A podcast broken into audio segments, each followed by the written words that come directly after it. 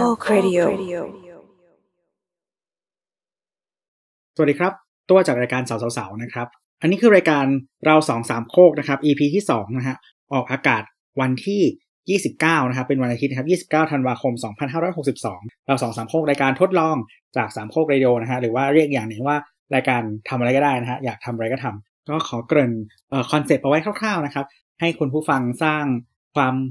คาดหวังหรือ expectation เล็กๆน้อยๆก่อนจะฟังเซสชันถัดไปนะฮะก็ใน EP นี้นะครับจะเป็นคลิปเสียงสั้นๆนะฮะจากผู้จัดรายการในช่องสามโคกเรดิโอนะครับที่เราร่วมกันทำขึ้นมานะฮะแต่ละคนก็จะมีเซสชันของตัวเองเล็กๆจะพูดถึงในปี2019ที่กำลังจะผ่านไปเนี่ยนะฮะแนวคิดมันมาจากว่าเราไม่อยากให้มัน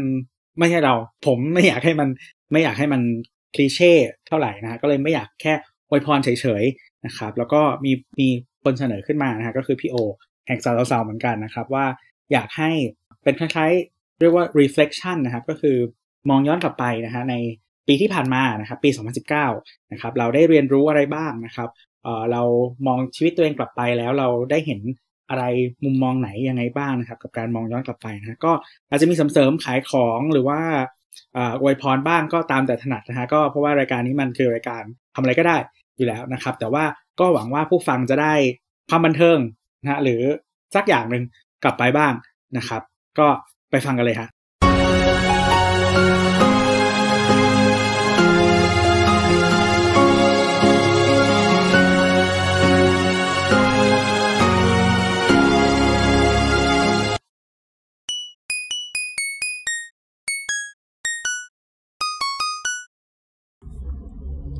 สวัสดีครับท่านผู้ฟังสามโคกเรดิโอนะครับผมครูไผ่นะครับสวัสดีปีใหม่ทุกคนนะครับขณะนี้ผมก็อยู่ในปี2019นะครับซึ่งจะสิ้นสุดลงภายในอีกประมาณสัก 2-3 วันนี้นะครับแล้วก็ขณะนี้เนี่ยผมกำลังนั่งอยู่ในรถนะครับแล้วก็ติดเครื่องไว้นะครับเพราะว่าภรรยาผมลงไปทำธุระบางอย่างอยู่นะครับตอนที่ผมกำลังนั่งอัดอยู่เนี่ยทุกท่านนะครับก็อาจจะได้เสียงแอมเบียนซ์นะครับเป็นเสียงแอร์รถยนต์นะครับแล้วก็ภาพที่ผมเห็นเนี่ยคือนะครับพี่น้องนะครับชาวไทยนะครับที่ใช้ถนนเพชรเกษมนะครับกำลังเดินทางกลับสู่ภูมิลำเนานะครับเป็นจำนวนมากนะครับปริมาณของรถเนี่ยก็ถ่ายเทนะครับอย่างว่องไวเลยนะครับแล้วก็ในฐานะเป็นจังหวัดทางผ่านเนี่ยผมไม่ค่อยชอบช่วงปีใหม่สักเท่าไหร่เพราะว่าผู้คนนะครับก็จะใช้ถนนนะฮะในที่ผมใช้อยู่ทุกวันเนี่ยนะครับแบบกันเยอะเกินแล้วก็อย่างเช่นร้านอาหารก็จะเต็มไปด้วยผู้คนที่แบบมาเที่ยวนะครับเพราะว่าตัวเมืองที่ผมอยู่ก็เป็นเมืองท่องเที่ยวประมาณนึงนะครับก็ตอนนี้ก็คืออยากให้ทุกท่านเห็นว่าภาพที่ผมกำลังเห็นเนี่ยมันเป็นยังไงเนาะโอเคผมมีเวลาประมาณ7นาทีนะครับ5นาทีสำหรับการพูด reflect นะครับเกี่ยวกับสิ่งที่ได้ทำไปในปี2019เนี่ยนะครับแล้วก็อีก2นาทีเพื่อโปรโมทรายการนิดนึงนะครับก็ขอควบรวมนะฮะเป็นสิ่งเดียวกันเลยนะครับไม่อยากพูด reflect เพราะว่าจริงๆแล้วรายการครูวัยรุ่นเนี่ยนะครับเป็นรายการที่เขินนะเอาจริงเขินมากแล้วก็รู้สึกเอาเปรียบทุกๆท่านนะครับในเพื่อนที่เป็นร่วม channel สามโคกเรดิโอเนี่ยนะครับรู้สึกเป็นคนที่เอาเปรียบคนอื่นยังไงไม่ทราบเพราะว่าไม่ได้เตรียมตัวเลยเวลาที่จะเล่าเรื่องอะไรสักอย่างหนึ่งนะครับทราบว่าคุณแนทเนี่ยแนทนางนวลเนี่ยก็ใช้เวลาประมาณ3วันนะครับในการเตรียมข้อมูลอะไรต่างๆเนี่ยในขณะที่ผมเนี่ยจริงๆมีเวลาว่างกว่าคนอื่นๆเนี่ยค่อนข้างเยอะเลยนะฮะแต่ว่ายังไงล่ะกับเตรียมตัวหรือว่าทำกันบ้านน้อยมากนะครับแล้วก็ส่วนใหญ่ก็จะเป็นการเล่าเรื่องจากความรู้สึกนะครับถามว่านะครับจริงๆแล้วผมก็อยากจะทำรายการที่มีข้อมูลแน่นๆนะครับแล้วก็ทำการบ้านดีๆนะครับว่าก็จะพยายามทำเนาะก็เชื่อว่าพอดแคสต์เนี่ยทุกๆคนก็อยากจะได้อะไรที่มันไปประดับความรู้มากกว่าแบบประวัติของผมเลยมาเนี่ยชีวประวัติของผมเลยมาเนี่ยเวลาที่ผมบอกว่ารายการครูไวคือรายการชีวประวัติของผมเนี่ยทุกคนก็จะเฮ้ได้ด้วยเหรออะไรประมาณนี้นะครับจริงๆก็มีความละอายต่อบาปตรงนี้เหมือนกันนะครับที่อยากจะพูดจริงๆในวันนี้ก็คือว่าตลอดปี2019เนี่ยมีสิ่งหนึ่งที่ผมได้ค้นพบนะครับเพราะว่าต้องอย่าลืมว่ารายการครูไวเนี่ยถ้าเกิดสมมติว่าทุกท่านไม่เคยฟังมาก่อนเนี่ยมันเป็นรายการที่ผมสะท้อนปัญหาการศึกษาผ่านมุมมองของครูนะครับเพราะว่าปกติเนี่ยเวลาเราดูปัญหาการศึกษาเนี่ยเราจะพบกับกลุ่มของนักเรียนที่ทนไม่ไหวแล้วกับ ระบบที่มันเน่าเฟะอะไรแบบนี้ครับอย่างเช่นเนติวิทย์นะฮะเพนกวินกลุ่มการศึกษาเพื่อความเป็นไทยอะไรพวกนี้นะครับน้องๆที่ออกมาสร้างนะครับการเคลื่อนไหวมูฟเมนต์ต่างๆที่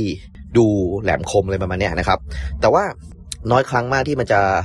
ถูกสะท้อนออกมาโดยครูนะครับซึ่งจะว่าไปครูคือ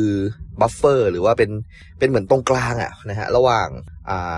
policy ของรัฐใช่ไหมก็กระทรวงเนี่ยต้องการจะเชฟนะฮะเยาวชนยังไงเนี่ยก็ออกนโยบายมาส่วนเยาวชนเนี่ยเป็นผู้รับนโยบายโดยมีครูเป็นคนถ่ายทอดทุกคนทราบดีเพราะฉะนั้นแน่นอนว่าในมุมของคนกลางเนี่ยเรากลืนไม่เข้าขายไม่ออกนะครับหลายๆอย่างที่เราก็ไม่ได้จะเห็นด้วยนะครับกับรัฐเนี่ยเราก็ได้มีช่องพูดในรายการครูวัยรุ่นอะไรประมาณนี้นะครับแต่ก่อนในช่องเก่าเนี่ยมันก็ชื่อรายการครูวัยนะครับหรือว่าไม่ก็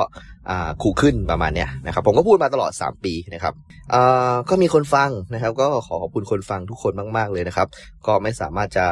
เรียงร้อยนะครับได้ทุกชื่อแต่ว่าทุกท่านรู้แหละว่าผมกำลังพูดถึงท่านอยู่นะครับเพราะว่าจริงๆแล้วมันก็ไม่ได้มีคนฟังเยอะมากในรายการผมเนี่ยสิ่งหนึ่งที่อยากจะรีเฟกต์มากๆเลยนะครับในปี2019เนี่ยนะครับก็คือว่าจากปัญหาที่ผมได้พูดอย่างเงี้ยอยากจะสะท้อนปัญหาว่าปี2019ผมเริ่มเจอปัญหาของการที่เทคโนโลยีเนี่ยมีบทบาทกับชีวิตประจำวันค่อนข้างมากนะครับฟังดูอาจจะไม่ค่อยแฟร์นะเพราะว่าเสียงที่ท่านได้ยินเนี่ยผ่านพอดแคสต์ตัวเนี้ยนะครับท่านก็ต้องใช้เทคโนโลยีนะครับแล้วจากสแตทเนี่ยเราก็รู้ว่าคนฟังของเราเนี่ยส่วนใหญ่ก็ใช้ iPhone นะครับเพราะฉะนั้นคุณพยายามจะมาพูดถึงผลกระทบของเทคโนโลยีในขณะที่คุณก็หากินกับมันเนี่ยมันก็ดูไม่ค่อยแฟร์เท่าไหร่นะครับอันนี้ผมก็รับไว้นะครับแต่ว่าสิ่งหนึ่งคือเด็กและเยาวชนเนี่ยใช้เทคโนโลยีกันแบบไม่สามารถที่จะควบคุมตัวเองได้นั่นคือภาพที่ผมเห็นนะซึ่ง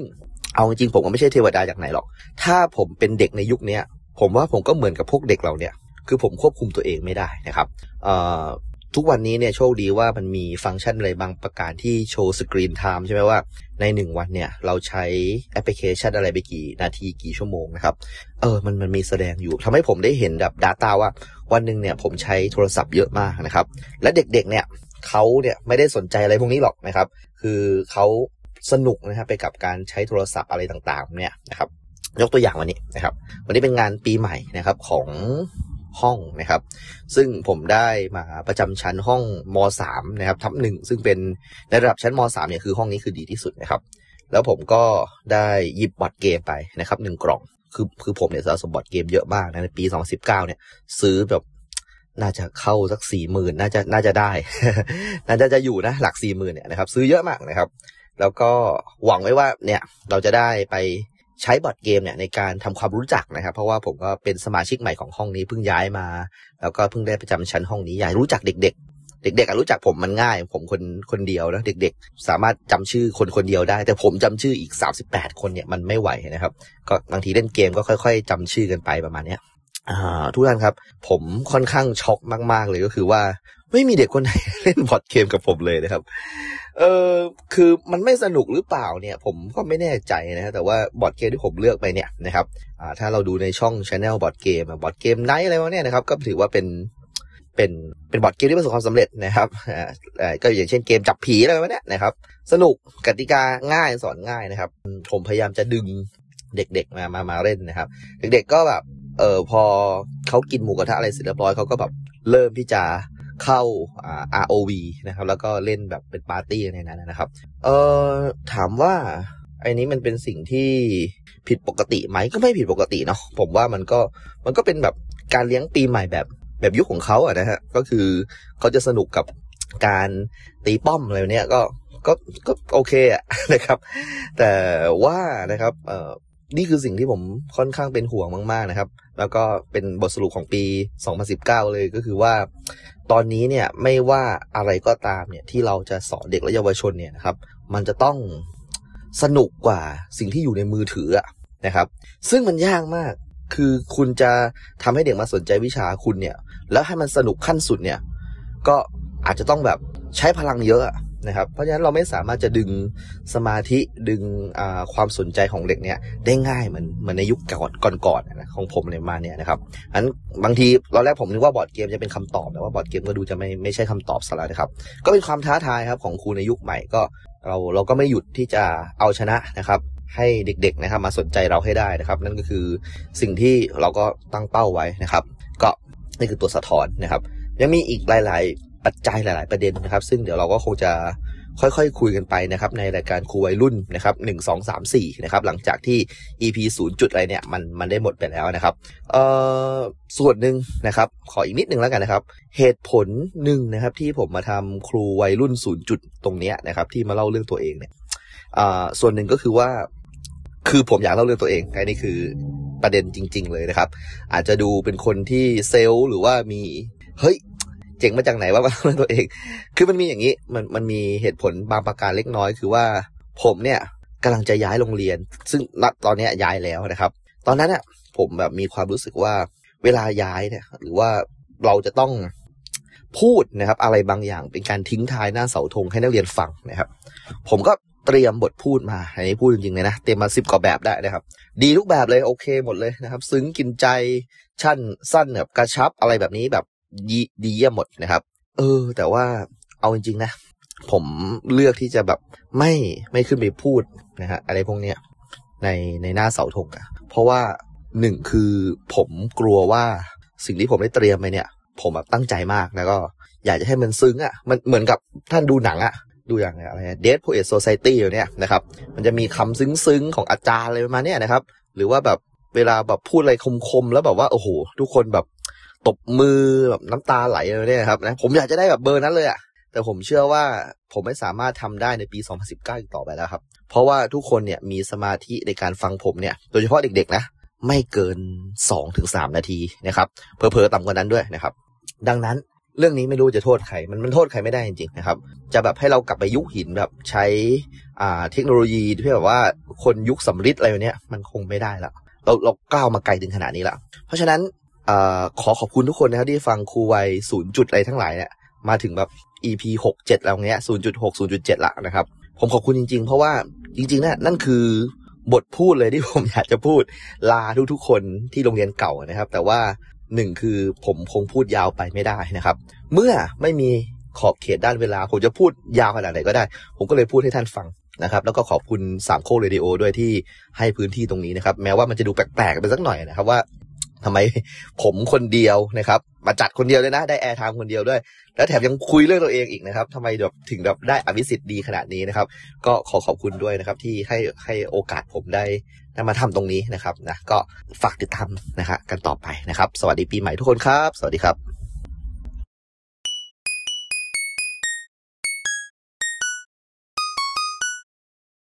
สวัสดีค่ะนี่เอิร์กเองนะคะเอิร์กจากหลัดผักเย่ก็ปี2019นี้เป็นปีที่เรียกได้ว่าได้รับโอกาสหลายๆอย่างมากมายเลยทั้งในเรื่องส่วนตัวแล้วก็เรื่องเกี่ยวกับพอดแคสต์ก็ในเรื่องส่วนตัวเนี่ยก็ได้มีโอกาสไปการประชุมวิชาการเป็นครั้งแรกในชีวิตก็ได้ปีนี้แหละแล้วก็นอกจากนี้ยังมีโอกาสไปการประชุมวิชาการทั้งในประเทศก็คือในประเทศญี่ปุ่นแล้วก็ต่างประเทศก็คือสวิตเซอร์แลนด์ด้วยนอกจากนี้ก็ยังเป็นปีที่จบการศึกษาจากระดับชั้นปริญญาตรีแล้วก็ขึ้นเรียนต่อปริญญาโทแล้วก็ยังเป็นปีที่ได้ไปเที่ยวต่างจังหวัดที่ว่าก็คือจังหวัดอื่นที่ไม่ใช่จังหวัดที่อยู่ในญี่ปุ่นในปัจจุบันนะคะได้ไปเที่ยวต่างจังหวัดทุกเดือนเลยคือไม่คือทั้งมีทั้งแบบอันที่หาเรื่องไปเที่ยวเองแล้วก็มีทั้งที่ว่าได้มีโอกาสไปจากเหตุผลอื่นๆอย่างเช่นจากไปประชุมเรื่อยๆไปต่างจังหวัดอะไรอย่างเงี้ยก็ทำให้รู้สึกว่าเป็นปีที่ได้เจออะไรหลายๆอย่างเจอเหตุการณ์หลายๆอย่างแล้วมันก็เลยทำให้รู้สึกว่าอยากจะเล่ามันออกมามากกว่าที่เล่าในหลัดผักทำให้เป็นปีที่ได้ทำพอดแคสต์ของตัวเองขึ้นมาด้วยก็คือพอดแคสต์ที่ชื่อว่าความกับแลบปิดก็คือมันก็จะเป็นพอดแคสต์ที่เล่าเรื่องที่อยากเล่าแต่ว่ามันไม่ค่อยตรงธีมของรายการใดรายการหนึ่งในหลัดผักกันนะคะแล้วก็ด้วยการทำพอดแคสต์ของตัวเองเนี่ยก็เลยรู้สึกว่าเราได้ฝึกอะไรหลายอย่างได้อะไรหลายอย่างจากการที่ทดลองทำนู่นทำนี่ใหม่ๆนอกจากนี้ในส่วนของหลัดผักเองก็ได้ย้ายบ้านมาอยู่สามโค้งเรดิโอได้มีโอกาสพัฒนาแล้วก็ทำอะไรให้รายการดีขึ้นด้วยก็เลยรู้สึกว่าเป็นปีที่สนุกแล้วก็มีเหตุการณ์มากมาย นอกจากนี้ยังแบบพยายามที่จะหาความแปลกใหม่ให้กับหลักพระอย่างเช่นการเชิญแขกรับเชิญมาร่วมคุยกันหรือว่าทำคิดเกมใหม่อะไรประมาณนี้ก็เป็นปีที่เหตุการณ์เยอะมากจนไม่น่าเชื่อว่าทั้งหมดนั้นมันเกิดขึ้นภายในปีเดียวจริงๆรู้สึกว่าเป็นปีที่สนุกดีนะคือตอนเนี้ยถ้าเกิดว่าใครฟังอยู่แล้วได้ยินเสียงเพลงแบ็คกราวด์คือจะบอกว่าไม่ได้เป็นเพลงแบ็คกราวด์ที่ใส่ออกมาทีหลังคือเป็นเพลงแบ็คกราวด์ที่มันดังขึ้นตอนนี้จริงๆเพราะว่าไม่ได้อยู่บ้านอยู่โรงแรมก็คือขณะที่กำลังอัดเนี่ยคือก็มาเที่ยวแล้วโรงแรมมันก็เปิดเพลงเนี่ยตลอดเวลาเลยก็แบบโอเคช่วยไม่ได้คือถ้าเข้าไปในห้องก็คือคนที่มาเที่ยวด้วยกันก็คืออาบน้ำอยู่ส่วนข้างนอกก็คือมีเสียงเพลงนี้ก็ถือเป็นแบ็คกราวด์ธรรมชาติไปแล้วกันนะคะแล้วก็จริงๆแล้วปีเนี้ยรู้สึกว่าค่อนข้างที่จะไม่รู้สิเราแบบพอมาคิดดีๆแล้วรู้สึกว่าเราแบบลืมนู่นลืมนี่ไปเยอะเหมือนกันนะแบบนึกไม่ออกว่าจริงๆแล้วเหตุการณ์นะมันเกิดขึ้นแบบในปีนี้เลยหรือเปล่าหรือว่ามันคือปีที่แล้วกันนะเพราะอย่างที่บอกเหตุการณ์ทุกอย่างมันแบบมันเยอะมากจนเราจำไม่หมดอะแต่ว่าที่สำคัญก็คือเรารู้สึกว่ามาจนถึงตอนเนี้ยเราเริ่มรู้สึกว่าเราเรียนรู้ที่เราจะทำอะไรให้ตัวเองมีความสุขมากขึ้นเราเริ่มรู้ตัวว่าเราอะไรที่เราทำแล้วมีความสุขหรืออะไรที่เราไม่อยากทำเราก็ไม่ต้องไปฝืนหรือว่าเวลาตัดสินใจอะไรเนี่ยคืออย่างที่บอกปีนี้เหตุการณ์มันเยอะมันก็มีการตัดสินใจเยอะแล้วก็บางการตัดสินใจมันก็ทำให้เรารู้สึกเสียใจแต่ภายหลังซึ่งมันก็เลยทำให้เราได้เรียนรู้มากขึ้นว่าถ้าเกิดว่าทำอะไรเราไม่อยากเสียใจภายหลังก็คือคิดตามเหมือนกับตัดสินใจตามที่คิดว่าตัวเองคิดว่ามันควรจะเป็นอย่างนั้นดีที่สุดก็คือเอาให้ตัวเองเสียใจภายหลังน้อยที่สุดนั่นแหละก็ประมาณนี้ละค่ะรู้สึกว่าไอเหตุการณ์ต่างๆที่เกิดขึ้นมันก็ทำให้เราเหมือนกับรู้มากขึ้นว่าเราควรจะจัดการกับชีวิตตัวเองไงดีก็เลยคิดว่าก็เป็นปีที่ดีอีกปีหนึ่งนะคะก็หวังว่าในปีหน้าก็จะมีอะไรสนุกๆรออยู่แล้วก็หวังว่าส่วนในตัวพอดแคสต์เองเนี่ยก็จะมีอะไรสนุกๆมาเล่าให้ฟังกันอีกก็สวัสดีปีใหม่แล้วก็เจอกันใหม่ในปีหน้าและปีต่อๆไปค่ะ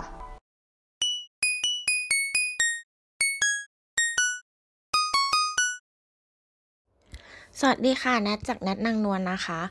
ก็ได้รับโจทย์มาว่าเพื่อที่จะเหมือนแบบว่าพัฒนาจากแค่การอวยพรปกติอย่างเงี้ยทางสามโคกเรดิโอเขาอยากให้แต่ละรายการมีการรีเฟล็กตัวเองซึ่งเอาจริงๆเราไม่ค่อยถนัดเลยอะ หมายถึงว่าเราเป็นคนที่ไม่ถนัดว่าที่จะพูดว่าแบบใน1ปีใน1เดือนหรือในกี่ช่วงเวลาเจออะไรมาบ้างหรือผ่านอะไรมาบ้างเพราะว่าจุดอ่อนอย่างหนึ่งของเรานอกจากการที่อ่านแผนที่ไม่เป็น ไปไหนก็หลงทางตลอดก็คือเราประเมินเวลาไม่ได้มาถึงกะเวลาไม่ได้ว่าเรื่องนี้เกิดขึ้นนานเท่าไหร่อะไรเงี้ยถ้าไม่เอามันไปผูกไว้กับหลักบางอย่างหมายถึงว่าเวลานั้นนึกย้อนไปที่อดีตเนี่ยนะจะต้องนึกว่าตอนเราทำเรื่องนี้อยู่อ่ะเราใส่ชุดอะไรอ๋อเราใส่ชุดเอี้ยมแปลว่ามันคือตอนประถมก็จะมีภาพกลับมาแต่ก็ไม่รู้หรอกว่ามันคือตอนป.4 หรือตอนป.2 อะไรเงี้ยคือเป็นคนที่แมปสถานการณ์กับเวลาไม่ได้ถ้าจำรายละเอียดไม่ได้อะไรเงี้ยเพราะฉะนั้นถ้าเรื่องเนี้ยเกิดขึ้นเมื่อ3เดือนที่แล้วหรือเมื่อ1เดือนที่แล้วหรือเมื่อ6เดือนที่แล้วนะจะไม่ค่อยแยกไม่ค่อยได้อะไรเงี้ยค่ะก็อาจจะแบบสับสนว่าสิ่งนี้เกิดขึ้นในปี2018หรือ2019นะอะไรเงี้ยการที่จะพูดรีวิวทั้งปีสำหรับเรามันก็เลยยากนิดนึงแต่เอาเป็นว่านัดก็เลยพอจะเหมือนมีเรื่องที่เรามองตัวเองแล้วเห็นน่ะชัดๆหลักๆละกันโดยที่ไม่ได้อิงกับเวลาอาจจะไม่ได้เอาไปแมปให้ว่าสถานการณ์แบบไหนถึงได้มีเรื่องแบบนี้คิดขึ้นมาอะไรเงี้ยเรื่องแรกเลยคือเราคิดว่าเรื่องการคิดบวกหรือการคิดลบอ่ะสำคัญแล้วก็หลายทีอ่ะเราจะได้ยินคำแนะนำแบบที่ยังไงเดียยังไงกับมันเดียหมายถึงว่าอันนี้คือความรู้สึกว่ายังไงกับมันดีวะอะไรเงี้ยเวลาที่คนบอกว่าอย่าคิดลบสิเหมือนแบบเฮ้ยคิดบวกให้มันมากกว่านี้สิอะไรเงี้ยอันนี้เรามามองตัวเองแล้วอ่ะเรารู้สึกว่ามันแยกกันไม่ได้ขนาดนั้นหมายถึงว่าอยู่ๆเราจะบอกตัวเองว่าเฮ้ยจงคิดแต่บวกอย่างเดียวอ่ะมันไม่ได้ยกตัวอย่างเช่นอย่างเหตุการณ์ในปีนี้ที่พอพูดถึงรายการสามโคกเรดิโอปุ๊บแล้วเรานึกถึงอะเรารู้สึกว่าบางทีอะเรื่องสำหรับคิดลบของเราอะ มันง่ายมากเลยที่จะเกิดสมมุติว่าเราเจอคนห่วยคนหนึ่งเนี้ยแบบมาชุบมือเปิบอะไรสักอย่างของเราไปอ่ะมันเปลี่ยนเป็นบวกอ่ะง่ายนะเราก็แค่เอาตัวเองออกมาก็แค่เหมือนแบบฉันไม่อยากอยู่กับคนนี้แล้วเพราะว่าเขาเป็นคนแบบนี้อยู่ใกล้เขาแล้วเรารู้สึกว่าหลายๆทีสิ่งที่เขาทำเราไม่ชอบหลายๆทีเราไม่ชอบสิ่งที่เราทำเวลาเราอยู่กับเขาเราไม่ชอบสิ่งที่มันเข้ามาในหัวเราเวลาอยู่กับเขาอย่างเงี้ยเราก็แค่ไม่ต้องไปอยู่กับเขาแค่นั้นเองก็จบมันก็เลยดูเหมือนจะง่ายแต่ทีเนี้ยบางทีอ่ะไอสิ่งที่มันยากอ่ะมันคือเวลาที่เราเจอคนกากสักคนหนึ่งอ่ะเจอกับตัวเห็นกับตาเลยว่าเฮ้ยแบบแกแม่งแย่ว่ะแล้วมันดันมีคนที่ไม่เห็นแบบเราอ่ะมันดันมีคนที่ชมว่าแบบหูยพี่เท่จังเลยครับอะไรเงี้ยดันมีคนที่เชื่อในแบบสิ่งที่คนคนนั้นสร้างภาพขึ้นมาแบบความสองหน้าที่ไม่จริงอ่ะอันนี้เราจะหงุดหงิดคือเราไม่รู้คนอื่นอาจจะไม่หงุดหงิดก็ได้เพราะว่าถ้ามองจากบางคนนะอย่างพี่แอนนะเขาจะมีวิธี manage ความคิดที่ดีมากหมายถึงว่าเขาไม่ค่อยอิงกับเรื่องของคนอื่นเหมือนเขารู้ว่าสิ่งที่มันเกิดด้วยคนอื่นมันแก้ไม่ได้ก็ช่างมันแต่สำหรับเราเวลาเราเจอเรื่องอะไรที่เราแก้ไม่ได้จริงๆแบบแม่งมันเป็นคนอื่นมันเป็นสิ่งแวดล้อมอื่นปัจจัยอื่นอ่ะเราจะยิ่งหงุดหงิดเพราะว่าแบบก็กูแก้ไม่ได้นี่หว่าอะไรเงี้ยประมาณนั้นจนถึงตอนเนี้ยเราก็ยังคิดว่าความคิดทั้งบวกและลบอ่ะมันห้ามกันไม่ได้มันอยากเข้ามาในสมองตอนไหนมันก็เข้าเหมือนกันที่ทุกครั้งที่แบบเราเจอคนที่เรารู้ว่าคนนี้ห่วยแต่มันมีคนชมอ่ะเราก็ต้องแบบมีอีอะในใจมั่งแหละบางคนอาจจะเรียกมันว่าความอิจฉาอะไรเงี้ยก็ได้แต่ยังเราคิดว่ามันแค่เป็นความชั่ววูบที่ไม่ถือว่าเป็นบวกอ่ะเหมือนมีความลบเข้ามาในหัวอะไรเงี้ยว่ามันห้ามไม่ได้นะซึ่งเราก็เลยคิดว่าก็ห้ามไม่ได้ก็ห้ามไม่ได้คือคนเราก็มันก็มีลบเข้ามาบ้างเป็นปกติแต่อยู่ที่ว่าจัดการยังไงกับมันมากกว่าในเรื่องของบวกลบเนี่ยสำหรับเราอ่ะก็เลยแบ่งเป็นขั้นง่ายๆว่าอ่ะข้อหนึ่งคือเรายอมให้มันอยู่ในหัวนานแค่ไหนส่วนข้อสองก็คือเราจัดมันไว้ในหมวดหมู่อะไรซึ่งเราอาจจะจัดมันอยู่ในหมวดของแบบความแค้นหรือเปล่าหรือว่ามันเป็นแรงผลักดันหรือเปล่าหรือว่ามันคือตัวอย่างที่ไม่ดีคือการจัดหมวดก็สำคัญที่จะทำให้ลบกลายเป็นบวกหมายถึงว่าเฮ้ยเราเจอคนแบบนี้มันแย่มากเลยมันเป็นลบแล้วอ่ะแต่ถ้าเรามองว่าอ๋ออันนี้คือตัวอย่างที่ไม่ดีเราจะไม่เป็นคนแบบนี้เราจะไม่ทำกับลูกน้องเราแบบนี้เราจะไม่ทำกับเพื่อนเราแบบนี้อย่างเงี้ยไอ้ความลบมันก็เป็นบวกได้นี่หว่าแค่จัดแคตตากรีมันว่านี่คือตัวอย่างไงนี่คือตัวอย่างที่เราต้องเรียนรู้มันคือตัวอย่างที่ไม่ดีอะไรเงี้ยอย่าเป็นแบบนั้นแล้วมันก็พัฒนาเรามันก็ผลักดันเราขึ้นมาส่วนข้อ3เราคิดว่ามันเป็นเรื่องของการวิธีเอามันออกจากหัวเราออกไปว่าแบบทำยังไงซึ่งมันก็มีทั้งวิธีที่ทำให้มันลบมากขึ้นแล้วก็บวกมากขึ้นอะไรเงี้ยเช่นเราเจอคนห่วยปุ๊บเราทวีตด่าอันนี้คือลบแหละเพราะว่าไอ้สิ่งนี้มันทุกครั้งที่มีคนรีทวีตมันจะยังอยู่นะเว้ยคือบางทีมันเป็นความสะใจชั่วครู่เหมือนแบบเอ้ยกูได้ด่ามึงละแต่ว่าทุกคนที่มันรีทวีตกลับมาเราก็จะเหมือนนึกย้อนกลับไปอะไรเงี้ยมันเหมือนมันเอ็กโคอยู่ในหัวเราเรื่องที่มันลบมันก็จะไม่หายไปอะไรเงี้ยแต่ถ้ามันก็ไม่ได้มีสูตรตายตัวถ้าคุณคิดว่าคุณทำอะไรสักอย่างหนึ่งเพื่อความสะใจแล้วแล้วสิ่งนั้นแม่งกลายเป็นบวกผลักดันแบบหรือคุณปล่อยวางได้เมื่อคุณสะใจก็อาจจะจบก็ได้ประมาณนั้นซึ่งถ้าสมมติเราเอามันออกจากหัวได้แบบเหมือนวิธีที่เราเลือกมันเก่งมันแม่นยำมันก็จะทำให้มันไม่อยู่ในหัวเรานานเหมือนแบบกลับไปที่ข้อแรกเลยว่าแบบเรายอมให้สิ่งนี้อยู่กับเรานานแค่ไหนอะไรอย่างเงี้ยประมาณนั้นค่ะก็อันนี้ก็คงเป็นเรื่องในการจัดระเบียบความคิดในส่วนของนัดมังแต่ถ้าพูดถึงเรื่องรายการจริงๆรายการนัดนางนวลมันมีคอนเซปต์อยู่นะว่านัดนางนวลคือรายการที่จะพาคุณออกทะเลทุกวันพฤหัสบดีกับเรื่องราวต่างๆมากมายหลายแขนงคนพืชสัตว์สิ่งของสุขภาพฆาตกรรมภาษาทั้งที่มีสาระและไม่มีสาระเล่าผ่านมุมมองของคนที่เพิ่งรู้โดยที่คุณไม่ต้องรู้ก็ได้แล้วก็พ่วงด้วยว่ามันต้องสนุกนะซึ่งเราก็จัดนัดนางนวลมาประมาณ6ตอนละสำหรับเรารู้สึกว่าเราอยู่กับมันนานเพราะว่าแต่ละตอนมันยาวแล้วก็จริงๆนัดนางนวลคือมันเป็นรายการที่มีสคริปต์แหละเพราะว่าสิ่งที่เราพูดมันเป็นสาระมันเป็นแฟกต์ที่มันต้องมีอ้างอิงไม่สามารถนึกแล้วไหลออกมาได้เรื่อยๆอะไรเงี้ยแต่ว่าทั้งๆที่มันเป็นรายการที่มีสคริปต์ แต่จริงๆมันเป็นรายการที่เป็นแนทมากนะเพราะว่ามันสะท้อนการทำงานของสมองแนทความคิดที่อยู่ในหัวแนทวิธีที่แนทเชื่อมเรื่องต่างๆเข้าด้วยกันหรือวิธีที่แนทมีมุมมองบางอย่างกับเรื่องบางเรื่องคือแนทอาจจะบอกแล้วว่าสิ่งนี้ที่เห็นเป็นปรากฏการธรรมชาติมันก็คือปรากฏการธรรมชาติอย่างหนึ่งแต่สำหรับเราว่ามันสวยนะหรือเราว่ามันว้าวนะหรือเราว่ามันแปลกหรือว่ามันน่ากลัวอะไรเงี้ยคือเราก็มีในจุดที่เราอะได้เป็นตัวเองได้บอกว่าเราคิดยังไงกับเรื่องไหนอะไรเงี้ยซึ่งสิ่งที่เกิดขึ้นก็เลยทำให้มันส่งผลให้แบบนั้นมีความสุขมากแบบทุกครั้งที่มีคนชอบแล้วก็บอกว่าดีใจนะที่แบบที่นัดจัดหรือว่าดีใจนะที่ได้เห็นเรื่องนี้ดีใจที่ได้ฟังรายการนัดอะไรเงี้ยคือมันเหมือนเพราะเราเป็นตัวเองปุ๊บแล้วพอมีคนชอบมันคือเฮ้ยเขาชอบเราอะคือมันมีความสุขตั้งแต่มีคนชอบแล้วโดยที่อาจจะไม่ต้องทำเงินก็ได้อาจจะไม่ใช่รายการดังแห่งปีติดท็อป 10อะไรเงี้ยแต่แบบแค่มีคนหนึ่งบอกว่าเฮ้ยเขาชอบจังเลยอะไรเงี้ยหรือว่าแบบเราชอบมากๆเลยเวลามีคนบอกว่าฟังรายการเราแล้วยิ้มคือในบางทีทุกวันอาจจะไม่ใช่วันที่ดีสำหรับเราอะไรเงี้ยแต่ในวันที่ไม่ดีแล้วมีคนบอกว่าเนี่ยแนททำให้เขายิ้มได้อะโคตรแบบมันเป็นความรู้สึกที่ดีอะแต่ว่า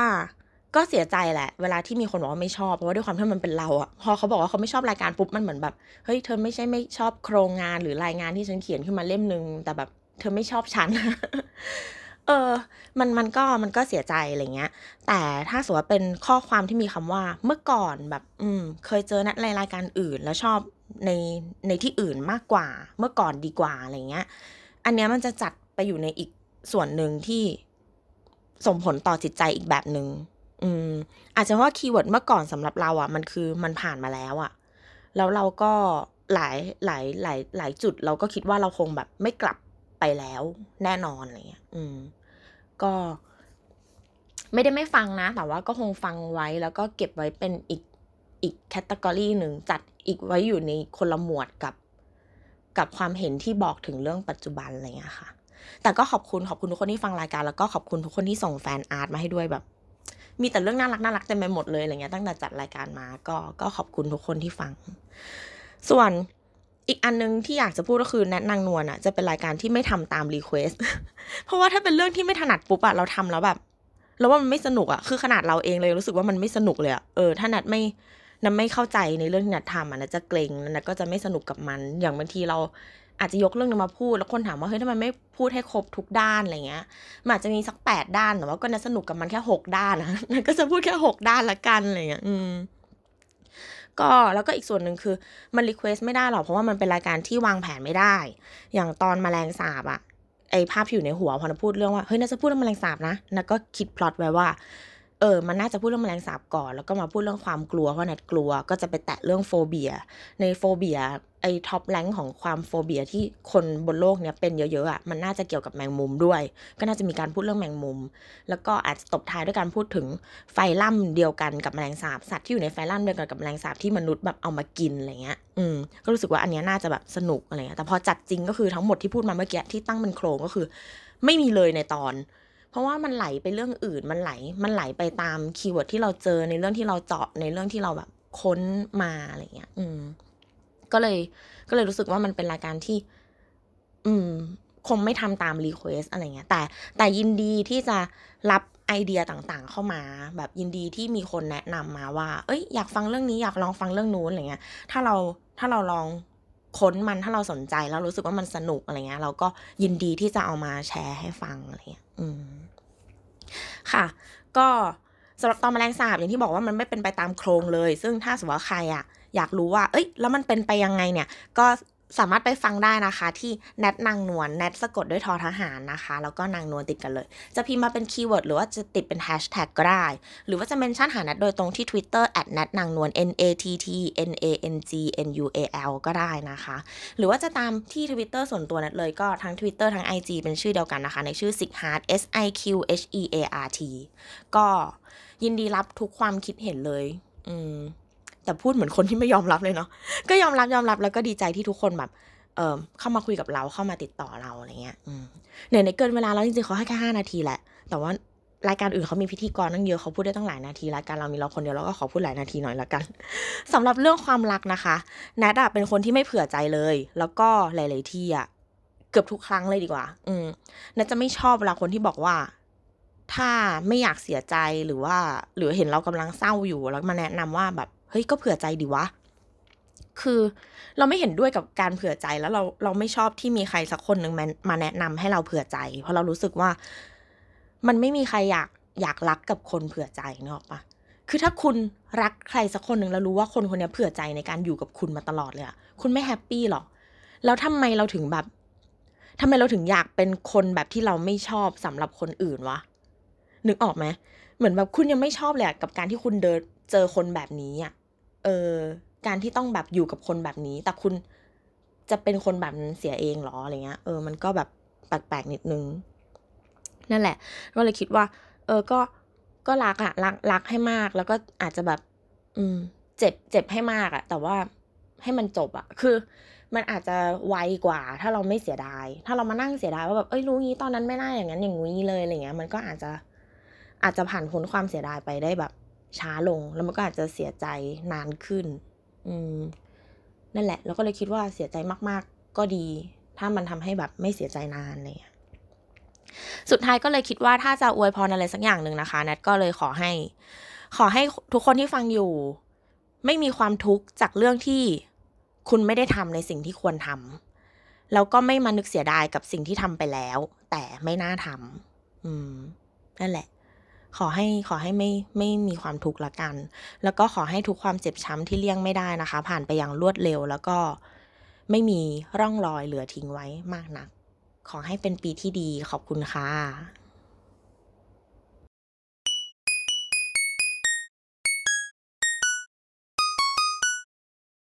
สวัสดีครับเคนนะครับผมหรือว่ามีเคนนะครับถ้าได้ฟังคุณหมอขานะครับหรือว่าทาง Twitter ก็จะเป็น Ad Polar Ken นะครับผมก็จริงๆตอนแรกเนี่ยว่าจะอัดสบายๆตอนจัดกระเป๋านะฮะพอดีพรุ่งนี้ผมเดินทางแล้วก็ไปๆมาๆก็ฟังของพี่แอนก่อนแล้วรู้สึกว่าเราน่าจะอัดอะไรจริงจังซะหน่อยคือจะพูดถึงปี2019เนี่ยเป็นปีอะไรที่แบบมีอะไรเปลี่ยนแปลงเยอะสำหรับผมนะก็แบบขอเท้าความก่อนไปนิดนึงก็คือประมาณ3ปีที่แล้วเนี่ยผมลาออกจากงานเก่านะครับก็คืองานเก่าผมทำเกี่ยวกับการเงินอะไรประมาณเนี้ยก็ค่อนข้างแบบ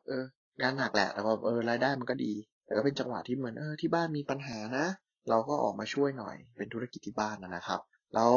ปีนั้นนี่ก็มีอะไรเปลี่ยนแปลงเยอะปี2016ก็คือเราออกจากงานเก่าปุ๊บมาช่วยงานที่บ้านก็คือปรับตัวแบบค่อนข้างลำบากนิดนึงเนื่องจากงานเก่าเป็นแบบงานนั่งโต๊ะอะไรอย่างเงี้ยทำงานไฟแนนซ์กองทุนใส่สูทรอๆอะไรกลับมาที่บ้านนั่นคือมันเป็นเจ้าของกิจการแล้วแบบทำงาน6วันครึ่งอะไรเงี้ยเลยไม่ได้ไม่ค่อยปรับตัวเท่าไหร่แต่เรื่องงานไม่ใช่เรื่องใหญ่ลาออกจากงานมาปุ๊บก็เลิกกับแฟนเก่าก็ปีนั้นเตะเลย2016นะครับผมก็ใช้ปี2017 2018อะไรเงี้ยรีคอเวอร์คือเรียนรู้งานไปด้วยแล้วก็ค่อยปรับตัวเองกลับมาให้ในสภาวะที่เหมาะสมอย่างเงี้ยปี2019ก็เลยกลายเป็นปีที่เหมือนกับเขาเรียกว่าอะไรจากคุณตกเหวปี2016ปุ๊บแล้วคุณก็ค่อยๆลอยขึ้นมาปี2019คือมันเป็นจังหวะที่น้ำมันเริ่มนิ่งแล้วสำหรับผมคือเริ่มอยู่ตัวเริ่มเรียนรู้อะไรใหม่ๆสิ่งหนึ่งที่ผมทำนอกจากอัดพอดแคสต์ก็คือไปปั่นจักรยานเสือหมอบจริงจังอะไรเงี้ยเป็นสิ่งหนึ่งที่แบบได้ค้นพบสุดยอดมากคือตั้งแต่เล็กเนี่ยผมปั่นจักรยานไม่เป็นคือปั่นไม่เป็นเลยเนื่องจากว่าที่บ้านเนี่ยเป็นธุรกิจเหมือนกับมีรถบรรทุกเยอะอย่างเงี้ยที่บ้านก็เลยไม่ค่อยอยากให้ผมปั่นจักรยานคือแบบรถ2ล้ออะไรเงี้ยไม่อยากพี่ยงเลยแต่มันเกิดอุบัติเหตุจนโดนรถใหญ่ทับตายหาอะไรประมาณนั้นก็ปั่นจักรยานไม่เป็นจริงครับปั่นไม่เป็นเลยแล้วคือรู้สึกว่าก็ปั่นไม่เป็นก็ไม่เป็นไรอยู่อ่ะคือแบบก็มีรถขับหรือไปไหนก็รถไฟฟ้าอะไรเงี้ยไม่ได้ลำบากอะไรคือไม่รู้สึกเลยว่ามันแบบลำบากอะไรเป็นคนกรุงเทพโดยกำเนิดเลยปรากฏว่าแบบประมาณว่าผมอยากออกกำลังกายก็เลยไปลองเริ่มวิ่งผมบอกไม่เวิร์กเลยเนื่องจากผมถ้าเคยฟังคุณหมอขาแต่ผมจะโดนแซวเรื่องขนาดตัวเรื่องอ้วนอะไรเงี้ยนะบอกไปวิ่งเนี่ยไม่เวิร์กเลยคือเราเหนื่อยแล้วเราไม่สนุกเพราะว่าเหมือนกับเราวิ่งแล้วเราปวดเข่าเราเหงื่อออกง่ายแล้วมันร้อนไปหมดมันไม่เอนจอยก็เลยมาลองปั่นจักรยานคือมันตลกนะตอนแบบปั่นไม่เป็นเลยจริงแล้วพอปั่นแล้วสนุกว่ะคือใช้แรงใช้อะไรด้วยแล้วเราแบบไม่เจ็บเข่ามากเลยก็เลยติดปั่นจักรยานเลยตั้งแต่กลางปีเป็นต้นมานะครับก็เลยเป็นเรียกว่าสิ่งที่เปลี่ยนแปลงตัวเองคืออยากจะบอกทุกคนว่าเวลาตามกระแสอะไรเงี้ยผมตามกระแสวิ่งก็แบบมันไม่ได้เหมาะกับทุกคนวิ่งมันอาจจะแบบโอเคสำหรับคนที่แบบหุ่นไม่ได้ตัวใหญ่อะไรเงี้ยอาจจะแบบรู้สึกว่าวิ่งแล้วดีด้วยนะแต่แบบสำหรับผมมันทรมานแล้วมาเจอจักรยานในช่วงที่กระแสลงเนี้ยก็รู้สึกว่ามันไม่ใช่เรื่องฮิตแต่ปรากฏว่าเป็นสิ่งที่เราชอบมากนะครับ ต่อมาก็กลายเป็นเรื่องพอดแคสต์นี่แหละจริงๆเนี่ยต้องเท้าความว่าผมอะตั้งแต่เล็กๆแล้วผมมีความรู้สึกผมเป็นคนชอบทำคอนเทนต์คืออยากมีรายการแบบเหมือนเป็นโฮสต์รายการวิทยุของตัวเองรายการทีวีตัวเองอะไรเงี้ยแต่คือเนื่องจากแบบไปเรียนสายการเงินไงก็เลยแบบไปยุ่งกับด้านธุรกิจไม่ได้มายุ่งตรงนี้เลยแต่ตัวเองเป็นคนชอบมาร์เก็ตติ้งชอบแนวคอนเทนต์อะไรอยู่แล้วจังหวะก็คือตอนแรกว่าที่ลาออกงานเก่าเนี่ยมาช่วยที่บ้านเนี่ยกะว่าจะแบบเฮ้ยเรามีเวลาทำไซต์จ็อบแล้วเพราะว่าเราเป็นของตัวเองอะไรเงี้ยอาจจะมีเวลาว่างอู้ๆเลยละโกไม่ได้เลยงานยุ่งกว่าเดิมคือทำงาน6 วันครึ่งต่อสัปดาห์อะไรเงี้ยเลยยิ่งแบบไม่ได้ทำเลยแต่ตอนเนี้ยเหมือนกับเราเริ่มปรับตัวเราเริ่มรู้ตัวแล้วว่าจังหวะว่างของการทำกิจการที่บ้านเนี่ยมันคือว่างตอนเย็นของทุกวันนึกออกไหมคือถ้าคุณเป็นมนุษย์เงินเดือนที่แบบทำงานแบบโปรเจกต์อ่ะมันจะแบบว่างเสาร์อาทิตย์กว่าคือบางวันธรรมดาจะกลับบ้านดึกอะไรเงี้ยแต่ของทำงานที่บ้านเนี่ยมันเหมือนพอมันปิดร้านปุ๊บมันก็จะไม่มีอะไรทำแล้วไม่ได้มีโปรเจกต์ต่อเราเลยคิดว่ามีอะไรน่าทำขึ้นมาบ้างปีนี้ก็มีกระแสพอดแคสต์ขึ้นมาด้วยผมเองอยากทำรายการของตัวเองก็เลยได้ไปลองซ้อมมือในรายการของเพื่อนชื่อHR หน้าบ้านนะครับผมไปจอยอยู่ประมาณ4 เทปนะคนอาจจะมีลองหาดูได้ก็จังหวะจับพัดจับผูหมอประวินก็ลากผมเข้าไปในกลุ่มแชทพอดีว่าอยากทำพอดแคสต์รายการการแพทย์นะก็อยู่ในนั้นก็มีมันพี่แอนมีอะไรเงี้ยคุยกันผมว่าเฮ้ยเรารู้ว่าผมอยากทำพอดแคสต์ผมสนใจนะแต่ผมไม่รู้มาในฐานะอะไรก็เลยบอกว่าเข้ามาในฐานะเหมือนกับตัวโง่ครับเป็นสามัญชนประจำพอดแคสต์ของคุณหมอขาคือคนหนึ่งเขาเป็นบุคลากรทางการแพทย์หมดอะไรอย่างเงี้ยแล้วก็มีพี่แอนก็เป็นแบบโปรที่ทำพอดแคสต์อยู่แล้วหรือว่าป้าแต๋มเองก็เป็นคนที่แบบชอบงานวิจัยชอบศึกษาด้านการแพทย์อยู่แล้วผมเองก็แบบโคตรแบบไม่มีความรู้อะไรเงี้ยเข้าไปจอยในฐานะคนสามัญที่ได้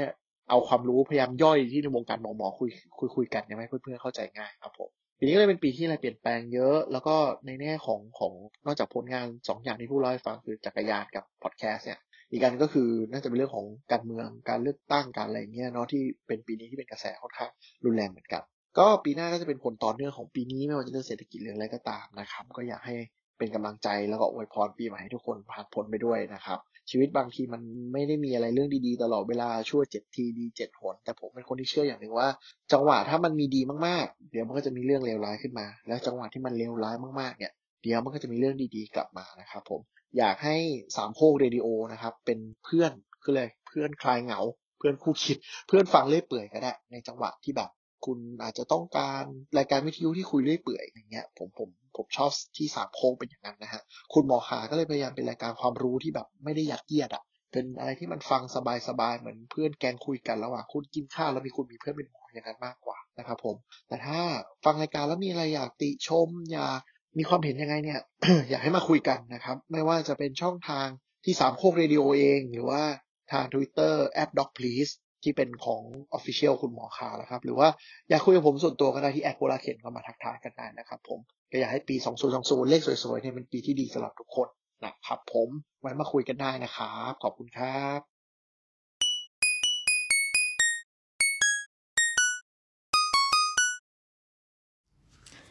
สวัสดีค่ะน้ำจากสสๆนะคะในปี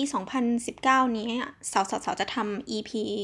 Review of the Year อยู่แล้วซึ่งเราก็ทำทุกปีดังนั้นเนี่ยส่วนที่จะพูดถึง EP เก่าๆของสสๆเนี่ยจะขอให้ทุกคนไปติดตามที่ EP 132 Review of the Year ของสสๆได้นะคะ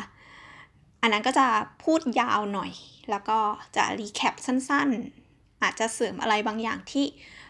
เราอาจจะตกหล่นในชั่วโมงหรือเวลาที่ตอนนั้นเราไม่ได้พูดถึง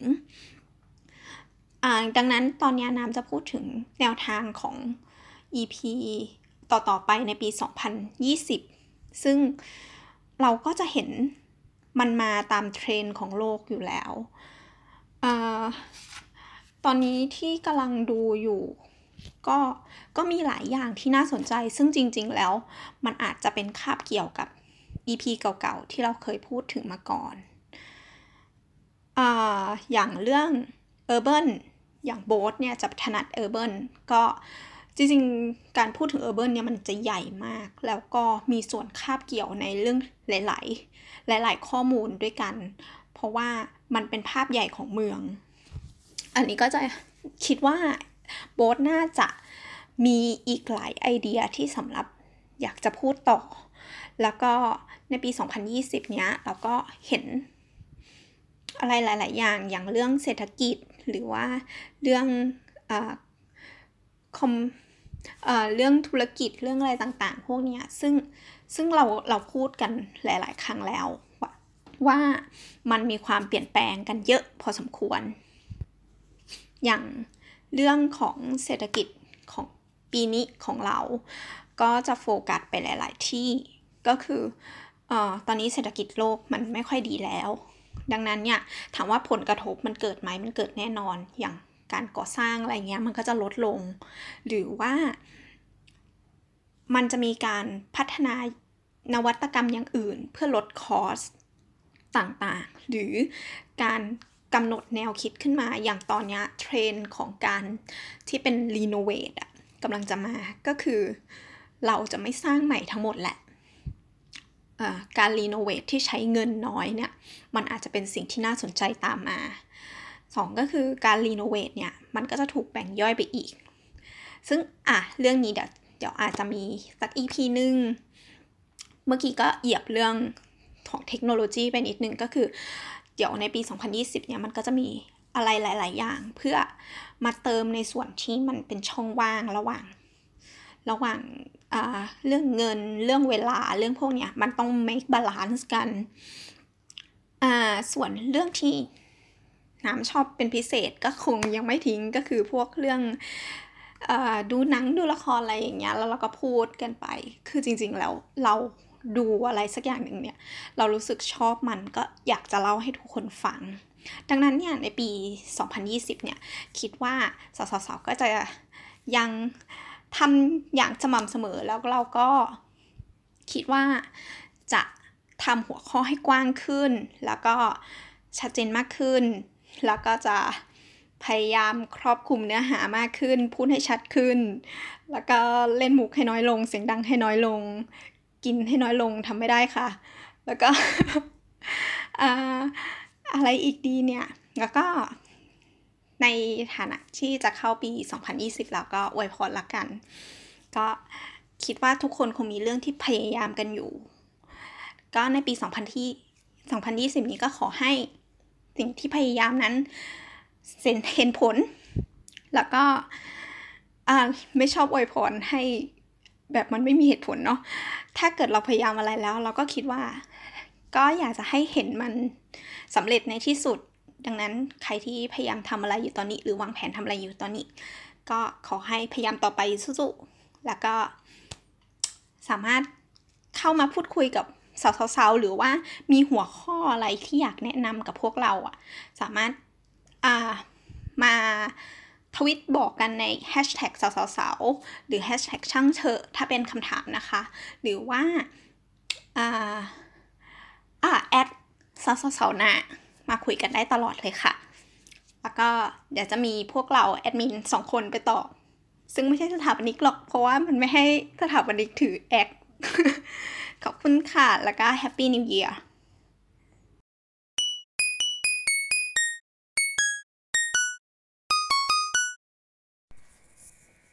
สวัสดีครับผมปวินนะครับหมอปวินนะครับแอดปวินนะครับจากรายการคุณหมอขานะครับก็อยากจะสวัสดีปีใหม่ทุกท่านนะครับทีนี้ทางสามโคกเรดิโออยากให้มาลองพูดเกี่ยวกับว่าyear in review ในปีนี้ทำอะไรเป็นยังไงไปบ้างนะครับก็คือจริงๆก็อยากจะพูดเกี่ยวกับเรื่องของที่มาที่ไปของการเป็นพอดแคสต์นะครับคือจริงๆเนี่ยจะบอกว่าผมฟังพอดแคสต์มันนานแล้วแหละนานตั้งแต่ตอนที่เป็นพอดแคสต์ยุคแรกๆเลยคือผมเรียกแรกคือก่อนยุคนี้มานานมากนะครับเมื่อก่อนฟังพอดแคสต์ที่เป็นเกี่ยวข้องกับการแพทย์เนาะก็คือเป็นพอดแคสต์ที่เป็นภาษาอังกฤษคือตอนนั้นเนี่ยจบใหม่ๆเนาะแล้วก็ทีนี้ก็อยากจะฟังเพราะว่ามันจะต้องขับรถเวลาไปอยู่ที่โรงพยาบาลข้างนอกเนี่ยมันจะต้องอาจจะต้องมีบางช่วงที่มันต้องขับรถไกลๆระหว่างบ้านกับที่โรงพยาบาลอะไรเงี้ยครับที่ก็ไม่รู้จะทำอะไรอยู่ในรถขับรถนานๆก็เบื่อฟังเพลงก็เพลงซ้ำๆเบื่อแล้วก็เลยรู้สึกว่าเราอยากจะสร้างเสริมประสบการณ์ความรู้อะไรบ้างเนี่ยนะครับก็เลยฟังเป็นพวกพอดแคสต์ที่เกี่ยวกับการแพทย์ภาษาอังกฤษทีนี้ก็หลังจากนั้นมาเนี่ยก็ ก็ฟังบ้างประปรายนะครับแล้วก็ฟังพวกพอดแคสต์ที่มันสอนภาษาเนาะสอนภาษาแปลกๆใหม่ๆที่เราอยากจะลองดูว่าเป็นยังไงมีพอดแคสต์เกี่ยวกับการการเขียนแกรมมาด้วยเนาะซึ่งคือเคยฟังอยู่สักช่วงหนึ่งเพื่อฝึกการเขียนนะแต่ก็ไม่ค่อยได้ฟังพวกพอดแคสต์ที่เป็นเกี่ยวกับการบันเทิงอะไรเท่าไหร่ทีนี้ประเด็นเรื่องของเรื่องในปีนี้ก็คือเป็นปีที่โชคดีนะครับต้องบอกว่าเป็นปีที่โชคดีก็คือ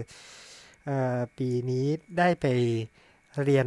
นะครับในเรียนในการเกี่ยวกับเรื่องของการสอนนะครับปกติจะบอกว่าเป็นอาจารย์มาได้อาจารย์มหาวิทยาลัยเนี่ยมาเป็นมาได้ประมาณสัก 4-5 ปีแล้วล่ะ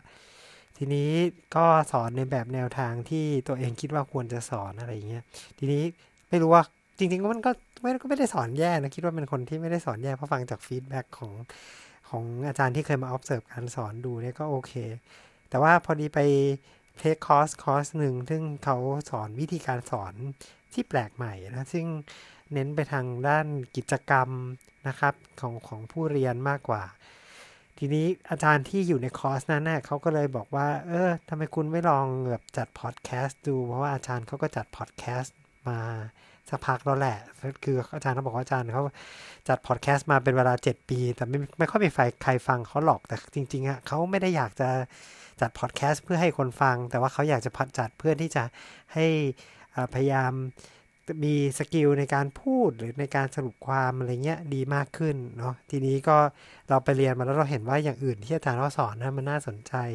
ก็เลยคิดว่าโอเคเดี๋ยวเราลองทำบ้างคืออาจารย์บอกว่าให้ทำพอดแคสต์ให้เขียนบล็อกหรือทำอะไรที่เป็นเกี่ยวกับการสื่อสารเนี่ยเพราะว่าการเรียนการสอนนี่มันก็จะต้องเกี่ยวข้องกับการสื่อสารคนใช่ไหมครับทีนี้ผมก็ลองดูว่าโอเคผมเคยเขียน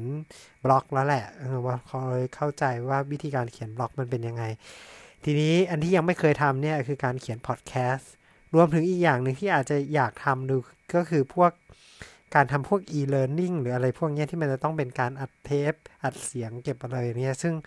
เราก็ไม่มีความรู้อะไรตรงนี้เลยเพราะเราไม่เคยอัดเทปอะไรมาก่อนแล้วก็ไอเทปที่อัดจากที่เวลาที่เราสอนเนี่ยมันคุณภาพไม่ดีอ่ะพูดง่ายๆคือฟังแล้วเอามาเปิดรีวิวฟังแล้วรู้สึกมันไม่น่าติดตามเดี๋ยวอะไรเงี้ยครับ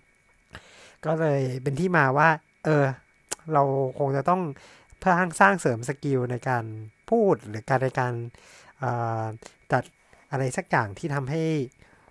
เราสามารถที่จะขมวดใจความหรือว่าส่งต่อสารให้กับคนฟังได้มากขึ้นก็เลยมาเป็นที่มาของการจัดพอดแคสต์นั่นนี้นะครับ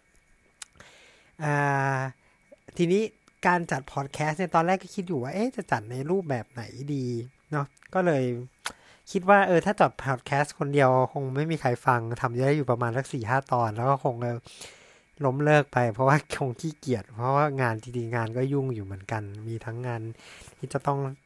ตรวจทั้งสอนทั้งทำงานวิจัยอะไรเงี้ยครับมีงานเยอะอยู่แต่ก็เลยคิดว่าวิธีไหนนะที่มันจะแบบว่าทำให้ตัวเองยังทำพอดแคสต์อยู่ได้เรื่อยๆโดยที่ไม่เบื่อนะครับก็เลยคิดว่าสงสัยเราจะต้องหาคนอื่นมานั่งด้วยละมั้งเพื่อที่จะแบบว่าทำให้รู้สึกมันมีอะไรที่มันติดกันแล้วก็จริงๆแล้วก็มีกลุ่มเพื่อนที่อยู่บน Twitter เนี่ยนะครับไม่ว่าจะเป็นทั้งหมีเคนลุงกวิ้นนะครับลุงป้าแต้มนะครับแล้วก็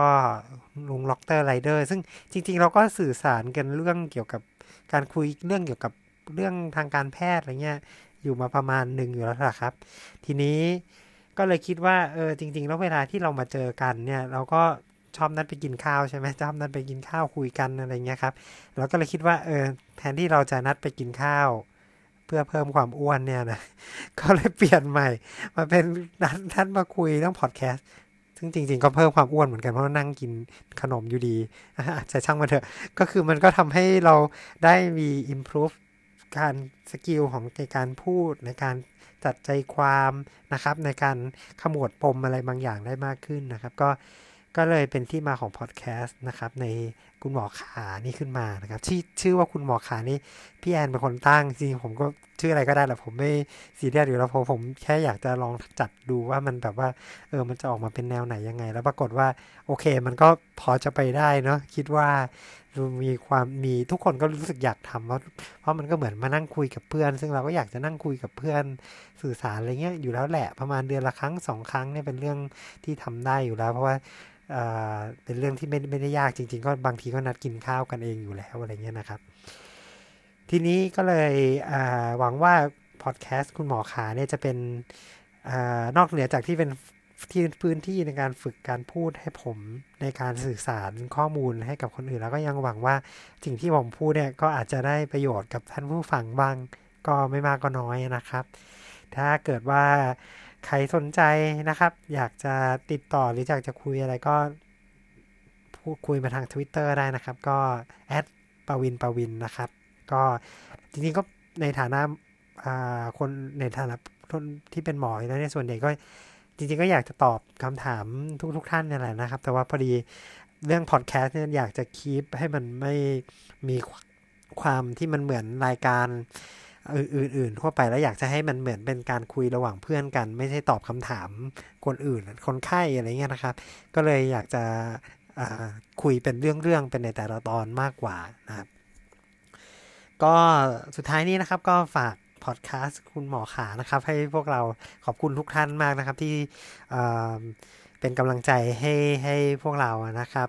ที่มาฟังแล้วก็แนะนำแล้วก็ติชมนะครับต้องบอกไว้ตามตรงว่าผมไม่เคยจัดอารมณ์ประมาณนี้มาก่อนเลยอย่างมากคือแค่เขียนบล็อกอย่างเดียวซึ่งเขียนบล็อกมันแก้ไปแก้มาได้หลายรอบเนี่ยมันเป็นทักษะการเขียนซึ่งมันไม่ได้ยากมากมายนักอยู่แล้วแก้ตลอดเวลาได้แต่ว่าทักษะการพูดการสื่อสารเนี่ยผมว่าผมยังมีปัญหาอยู่บ้างนิดหน่อยอย่างน้อยก็เรื่องเสียงเบาเนาะซึ่งถ้าใครสังเกตจะเห็นว่าพอดแคสต์ตอนแรกๆผมค่อนข้างเสียงเบาจริงผม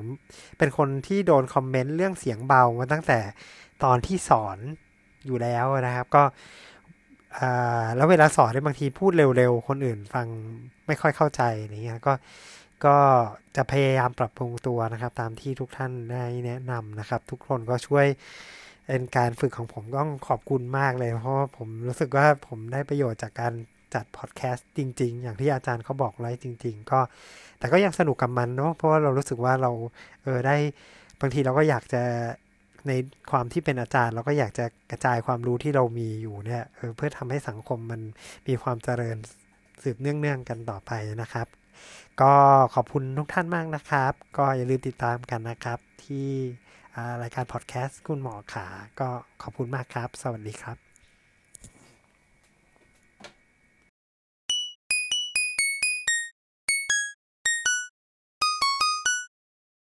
สวัสดีครับตัวจากรายการสาวๆนะครับอันนี้เป็นการอัดครั้งที่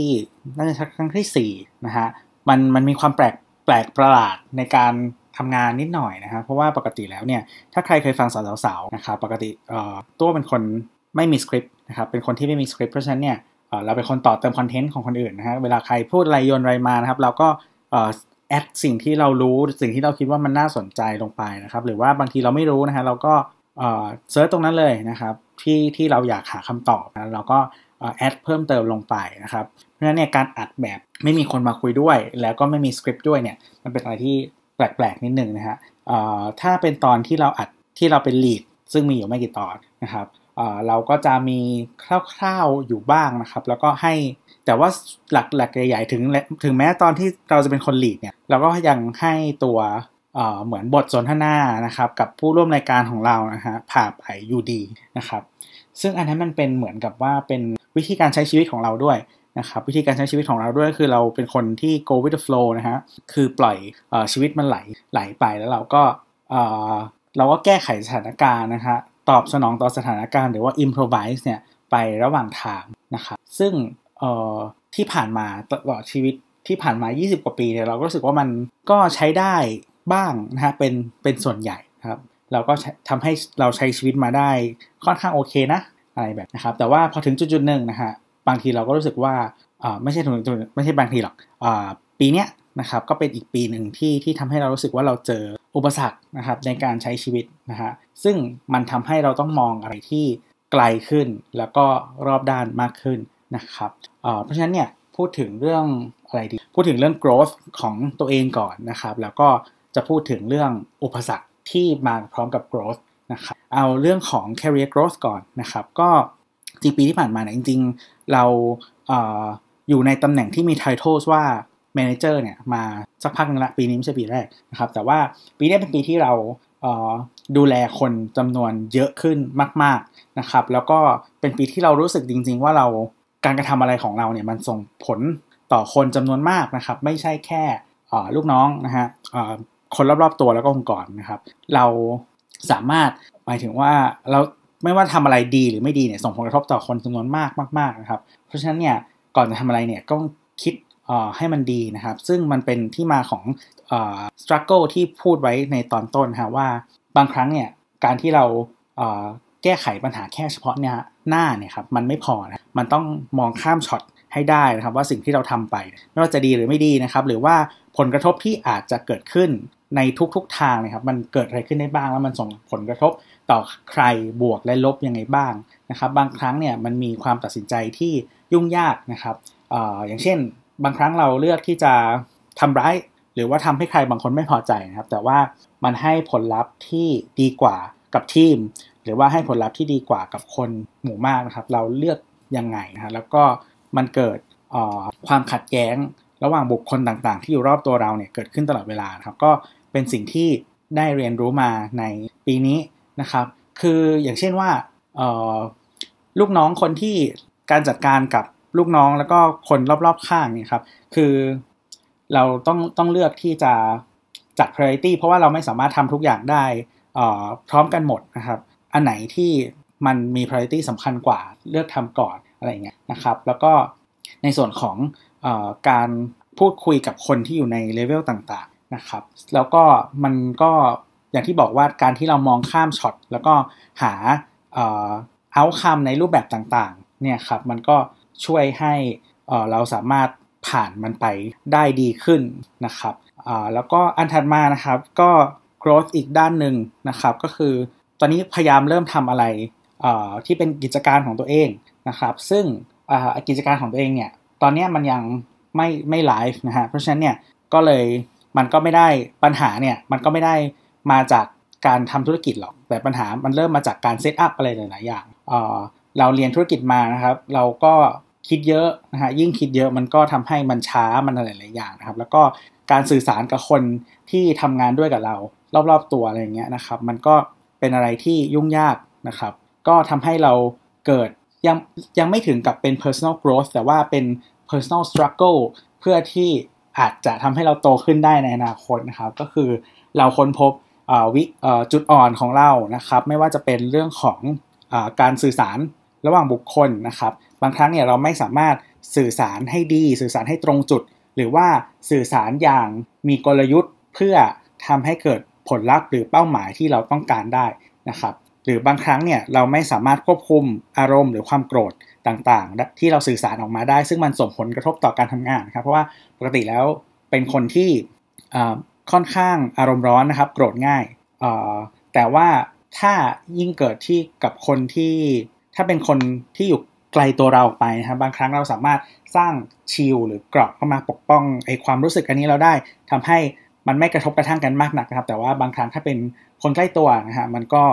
มีเป็นเรื่องค่อนข้างยากเหมือนกันนะครับซึ่งพอเวลาเรามาทำงานกับคนใกล้ตัวเนี่ยเพราะว่ามันเป็นธุรกิจที่เราเริ่มขึ้นมาแล้วก็แน่นอนว่าคนที่ทำด้วยกันเนี่ยมันมีแต่คนใกล้ๆนะฮะเพราะฉะนั้นเนี่ยมันก็เป็นเรื่องที่ยากเหมือนกันก็เป็นเรื่องที่เราต้องเรียนรู้กันต่อไปนะครับอันนี้ก็คือสิ่งที่เกิดขึ้นในปีที่กำลังจะผ่านไปนะครับแล้วก็มีอีกเรื่องนึงขอพูดเรื่องพอดแคสต์ไว้นิดนึงละกันนะครับก็ปีนี้นะครับทำสาวมาเป็นปีที่3แล้วนะครับก็มันเป็นการจับพลัดจับผลูแหละแต่ว่าเป็นการจับพลัดจับผลูที่สนุกนะฮะก็ผ่านจากสาวโคฟาวเดอร์นะก็คือโบ๊ทนะครับแล้วก็จริงๆสาวไม่ใช่รายการพอดแคสต์อันแรกที่เราทำนะคือเราลืมมันไปแล้วสิ่งเนี้ยแล้วก็อยู่ๆวันนึงก็ Google นะครับก็ส่งอีเมลมามันมีบริการอันนึงชื่อ Feedburner นะครับเป็นตัวจัดการฟีดของพอดแคสต์นี่แหละที่เราเคยใช้นะฮะน่าจะ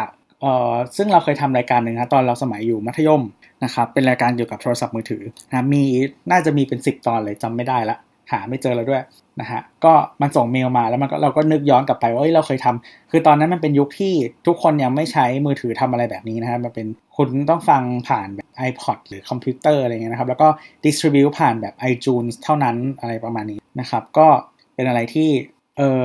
มองย้อนกลับไปแล้วก็เราก็เคยทำอะไรแบบนี้มาก่อนนะฮะแล้วก็วันนี้มันก็หน้าตาของวงการเนี่ยมันเปลี่ยนไปเยอะมากนะครับแล้วก็มันกลับมามีชีวิตชีวาขึ้นอีกครั้งหนึ่งนะครับก็เป็นอะไรที่รู้สึกว่าคือพอเราเอนจอยกับมันแล้วก็ถ้ามีคนมาเอนจอยกับมันด้วยนะครับก็รู้สึกดีนะครับก็หวังว่าคุณยังจะติดตามพอดแคสต์ของพวกเรานะฮะไม่ว่าจะเป็นสาวๆหรือว่ารายการอื่นๆในสามโคกเรดิโอต่อๆไปนะครับก็ก่อนจะจบก็ไม่อยากใช้คำว่าอวยพรแต่ว่าใช้คำว่าให้นึกถึงแล้วกันนะฮะก็ไม่ว่าจะไปที่ไหนอะไรยังไงนะฮะก็ถ้าเรามีสติอยู่กับตัวนะครับเหตุการณ์ร้ายๆที่เกิดขึ้นหลายๆอย่างมันก็มีโอกาสน้อยลงนะครับที่จะเกิดขึ้นกับเรานะครับก็นี่ผมอัดรายการอยู่ในห้องนอนนะฮะถ้ามีเสียงนอยส์เกิดขึ้นฮะก็คือมีเสียงเครื่องซักผ้ากับเสียงแอร์นะครับก็ยังไงก็ขอบคุณมากๆนะครับแล้วก็ขอให้เป็นปีที่มีความสุขนะครับส่วนสำหรับปีที่ผ่านมาของผมเองนะฮะก็ถือว่าเป็นปีที่โอเคนะเพราะว่าไม่ได้มีความทุกข์อะไรเป็นพิเศษนะครับซึ่งไม่ทุกข์หรือว่า neutral อะไรเงี้ยก็ถือว่าเป็นอะไรที่ดีนะฮะดีกว่าทุกข์แน่นอนนะครับก็ขอบคุณนะครับ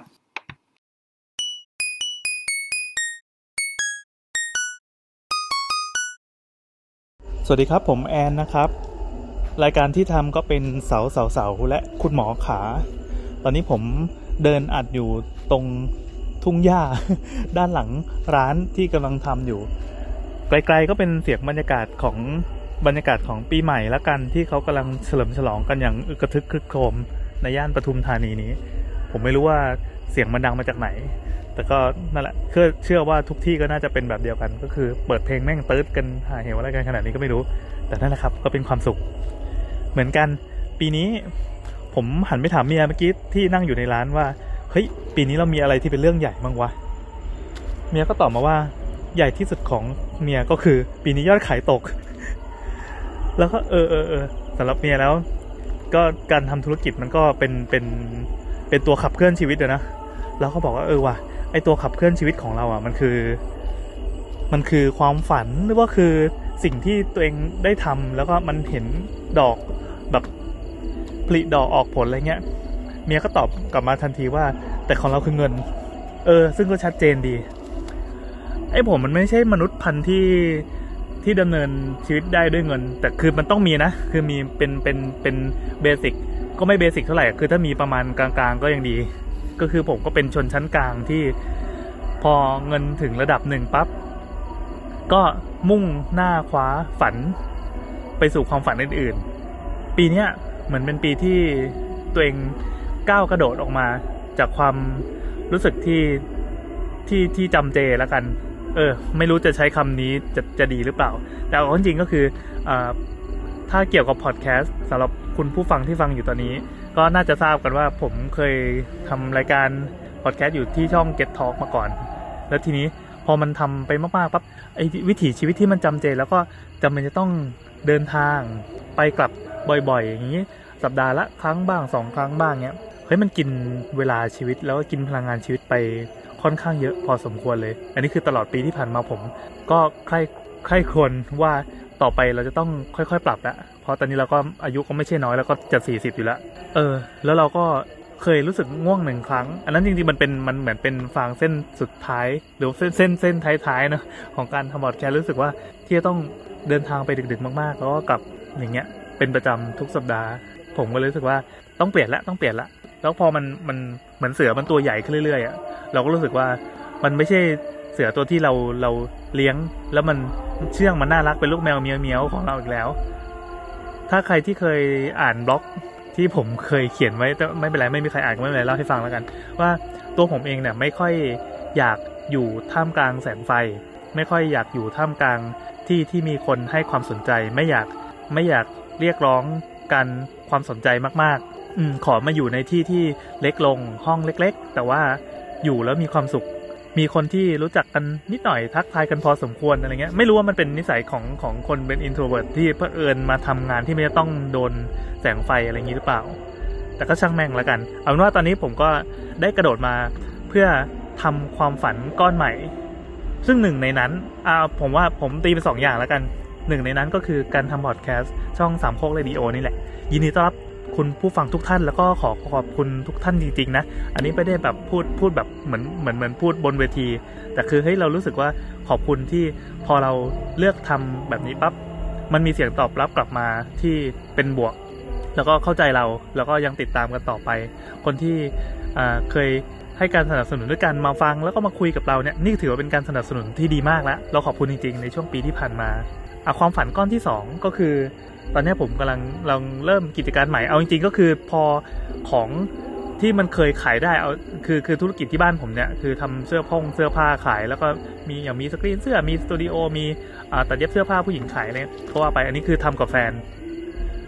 ปีนี้เรารู้สึกว่ายอดขายมันลดลงเป็นเปอร์เซ็นต์ที่เยอะเหมือนกันเราก็เฮ้ยไม่ได้แล้วว่ะอันนี้ก็คงคล้ายๆกันก็คือเราไม่สามารถอยู่ในเซฟโซนได้อีกต่อไปคือต้องตอบขอบคุณรัฐบาลนะที่ทำให้มากระตุ้นเราอีกทีหนึ่งให้เราจะต้องดิ้นรนขนขวายทำอะไรขึ้นมาสักอย่างหนึ่งโอเคคือเราคงด่ากันมาเยอะละแต่ว่าพอมันโดนเข้ากับตัวเราก็รู้สึกว่าต้องทำอะไรดังนั้นปีนี้ก็จะเห็นว่าถ้าใครที่ตามกันก็เห็นว่าผมว่าพยายามจะเปิดธุรกิจก้อนเล็กๆที่ใช้ทรัพยากรทั้งแรงงานแล้วก็ทรัพยากรที่มันเป็นสินค้ารวมถึงมันสมองอะไรต่างๆที่มันเคยถูกใช้มาตลอดเนี่ยลองมาประยุกต์มาปรับเป็นก้อนใหม่ได้ผมก็เชื่อว่าคนที่ทำธุรกิจด้วยกันหรือเป็นเจ้าของกิจการด้วยกันน่าจะเข้าใจว่าตอนนี้กำลังเจอกับอะไรอยู่แล้วก็สิ่งที่สามารถจะฝ่าฟันไปได้คืออะไรผมก็ดิ้นอยู่เหมือนกันผมไม่ได้อยู่อย่างสบายเลยแล้วก็มีความฝันอีกก้อนหนึ่งที่เกิดขึ้นมาใหม่ล่าสุดเลยก็คือตัวคาเฟ่ที่ตัวเองกำลังทำอยู่นี้ตอนนี้ผมขึ้นมานั่งบนบ้านต้นไม้แล้วกันเฮ้ยมันเป็นคาเฟ่ที่มีบ้านต้นไม้เว้ยมันเป็นความฝันที่ตั้งแต่ตอนเด็กๆตอนหนุ่มๆแล้วแหละว่าตอนนี้ก็ยังหนุ่มอยู่ว่าเฮ้ยแม่งคาเฟ่ที่มีบ้านต้นไม้มันต้องดีแน่เลยวะมันต้องดีต่อลูกเราแล้วก็ดีต่อลูกคนอื่นที่อยากมาเล่นมันจะตกต้นไม้หรือเปล่าวะคงไม่ตกมั้งนั่นแหละแต่เราอยากได้ก็เคยทำมาสนองนี้ตัวเองเช่นเดียวกับการทำพอดแคสต์ผมขึ้นมานั่งบนบ้านต้นไม้นี้แล้วก็มองไปยังทุ่งหญ้าข้างหลังแล้วก็มองเห็นแล้วว่าไอ้แสงไฟและเสียงเพลงตืดๆเนี่ยมันมาจากตลาดข้างๆนี่เองมันเป็นร้านลาบโอเคตอนนี้ก็วันที่28 ธันวานะครับจริงๆมันเป็นวันเกิดโรงเรียนเก่าผมแต่ว่าก็เป็นช่วงเดียวที่คนกำลังเดินทางออกต่างจังหวัดมีรถติดมีจะอ่านข่าวอุบัติเหตุอะไรบ้างลูกสาวก็มาถามเหมือนกันว่าปีนี้พ่อขาเราจะไปเที่ยวปีใหม่กันที่ไหนดีผมก็นิ่งแล้วก็บอกลูกไปว่าปีนี้พ่อกับแม่เนี่ยต้องมาอยู่ที่คาเฟ่เนี่ยเพื่อจริงๆคือร้านมันเปิดเดือนกุมภาพันธ์ไงผมก็เลยจำเป็นจะต้องมาซ้อมทำแบบคุมดูร้านดูระบบดูทำเมนูอะไรต่างๆเราก็เลยยังไปเที่ยวไหนไม่ได้เราก็เห็นแววตาผิดหวังของลูกเว้ยว่าไม่ได้ไปเลยเหรอคะไปทะเลอะไรงี้ก็ได้ไม่ได้ไปเลยเหรอเขาก็บอกเราเพิ่งไปเที่ยวสวนพึ่งอะไรกันมาแต่หนูแบบอยากไปทะเลบ้างผมก็เลยคิดว่าเดี๋ยวพอหลังปีใหม่ก็คงจะกลับมาโฟกัสกับลูกอีกครั้งหนึ่งหลังจากแบบกระโดดมาทุ่มสุดตัวกับงานเนี่ยในช่วงธันวาคมที่ผ่านมาเนี่ยเป็นเดือนที่เราจมอยู่กับงานจริงๆแต่คิดว่าโหมดครอบครัวเราก็อาจจะยังไม่รู้สึกละเลยไปนิดนึงเราก็ต้องกระโดดกลับมาเดือนมกราคมเป็นต้นไปผมก็คงกลับมาโฟกัสเหมือนเดิมแล้วก็แน่นอนเราต้องโฟกัสกับความฝันของตัวเองด้วยส่วนเมียก็โฟกัสกับเงินต่อไปเพราะอันนั้นเป็นความฝันของเมียเหมือนกันที่จะได้มีเงินเยอะๆส่วนเด็กก็คือความฝันอยากเราจะได้ไปทะเลชีวิตช่วงประมาณ30ปลายๆเนี่ยมันเป็นชีวิตที่จะต้องบาลานซ์ไอ้นู่นไอ้นี่อย่างมากเลยมันเหมือนกับว่าทักษะในการเรียนรู้ชีวิตที่เราเคยมีมาตอนเด็กๆเราอาจจะแบบฟุ้งฝันอย่างเดียวเรายังไม่อยู่ในโลกของความจริงยังไม่มีกรอบอะไรมาบังคับเราจะทำอะไรก็ได้แต่พอเข้าสู่ช่วงวัยรุ่นปั๊บความฝันนั้นมันเริ่มถูกเชฟมาด้วยพลังแห่งแพชชั่นแต่พอพ้นช่วงวัยรุ่นมาตอนนี้เราอยู่กับโลกแห่งความจริงล้วนๆเลยมันก็เลยมีกฎมีกรอบมีกติกาอะไรไม่รู้มาครอบเราเต็มไปหมดผมก็เลยมาเข้าใจชีวิตในช่วงนี้เหมือนกันว่าเรา อยู่ๆอยากไปทะเลเราพุ่งไปเลยตอนนี้ไม่ได้เพราะเราไม่โสดเรามีลูกเรามีเมียเรามีครอบครัวเรามีกิจการที่ต้องดูแลและเรามีเงินจำกัด ก็เชื่อว่ามันจะค่อยๆสอนเราไปเรื่อยๆผมเชื่อว่าเนี่ยผมก็โดนชีวิตสอนมาพอสมควรเหมือนกันก็เชื่อว่าคนที่ฟังอยู่ไม่แน่ใจว่าอายุเท่าไหร่กันบ้างจะ30ปลายหรือว่า30ต้นหรือว่า20กว่าหรือว่ายังวัยมหาลัยหรือเด็กๆกว่านั้นก็แล้วแต่ก็เชื่อว่าเราก็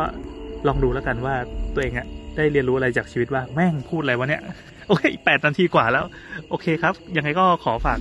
พวกเราด้วยละกันนะครับสามโคกเรดิโออย่าลืมติดตามกันต่อไปแล้วก็ถ้าจะให้ดีสำหรับคนที่จัดรายการพอดแคสต์แล้วไม่มีอะไรจะดีเท่ากันที่มาคุยกับเราบ่อยๆคือแม่งเป็นวงการที่ดูเหมือนจะสนุกสนานดีนะแต่ว่าคือเราก็มีความเหงาอยู่พอสมควรถ้าจะคลึกคลื้นก็คือฟังอะไรชอบไม่ชอบมาบอกกันขอบคุณมากครับทุกคนและสวัสดีปีใหม่ครับ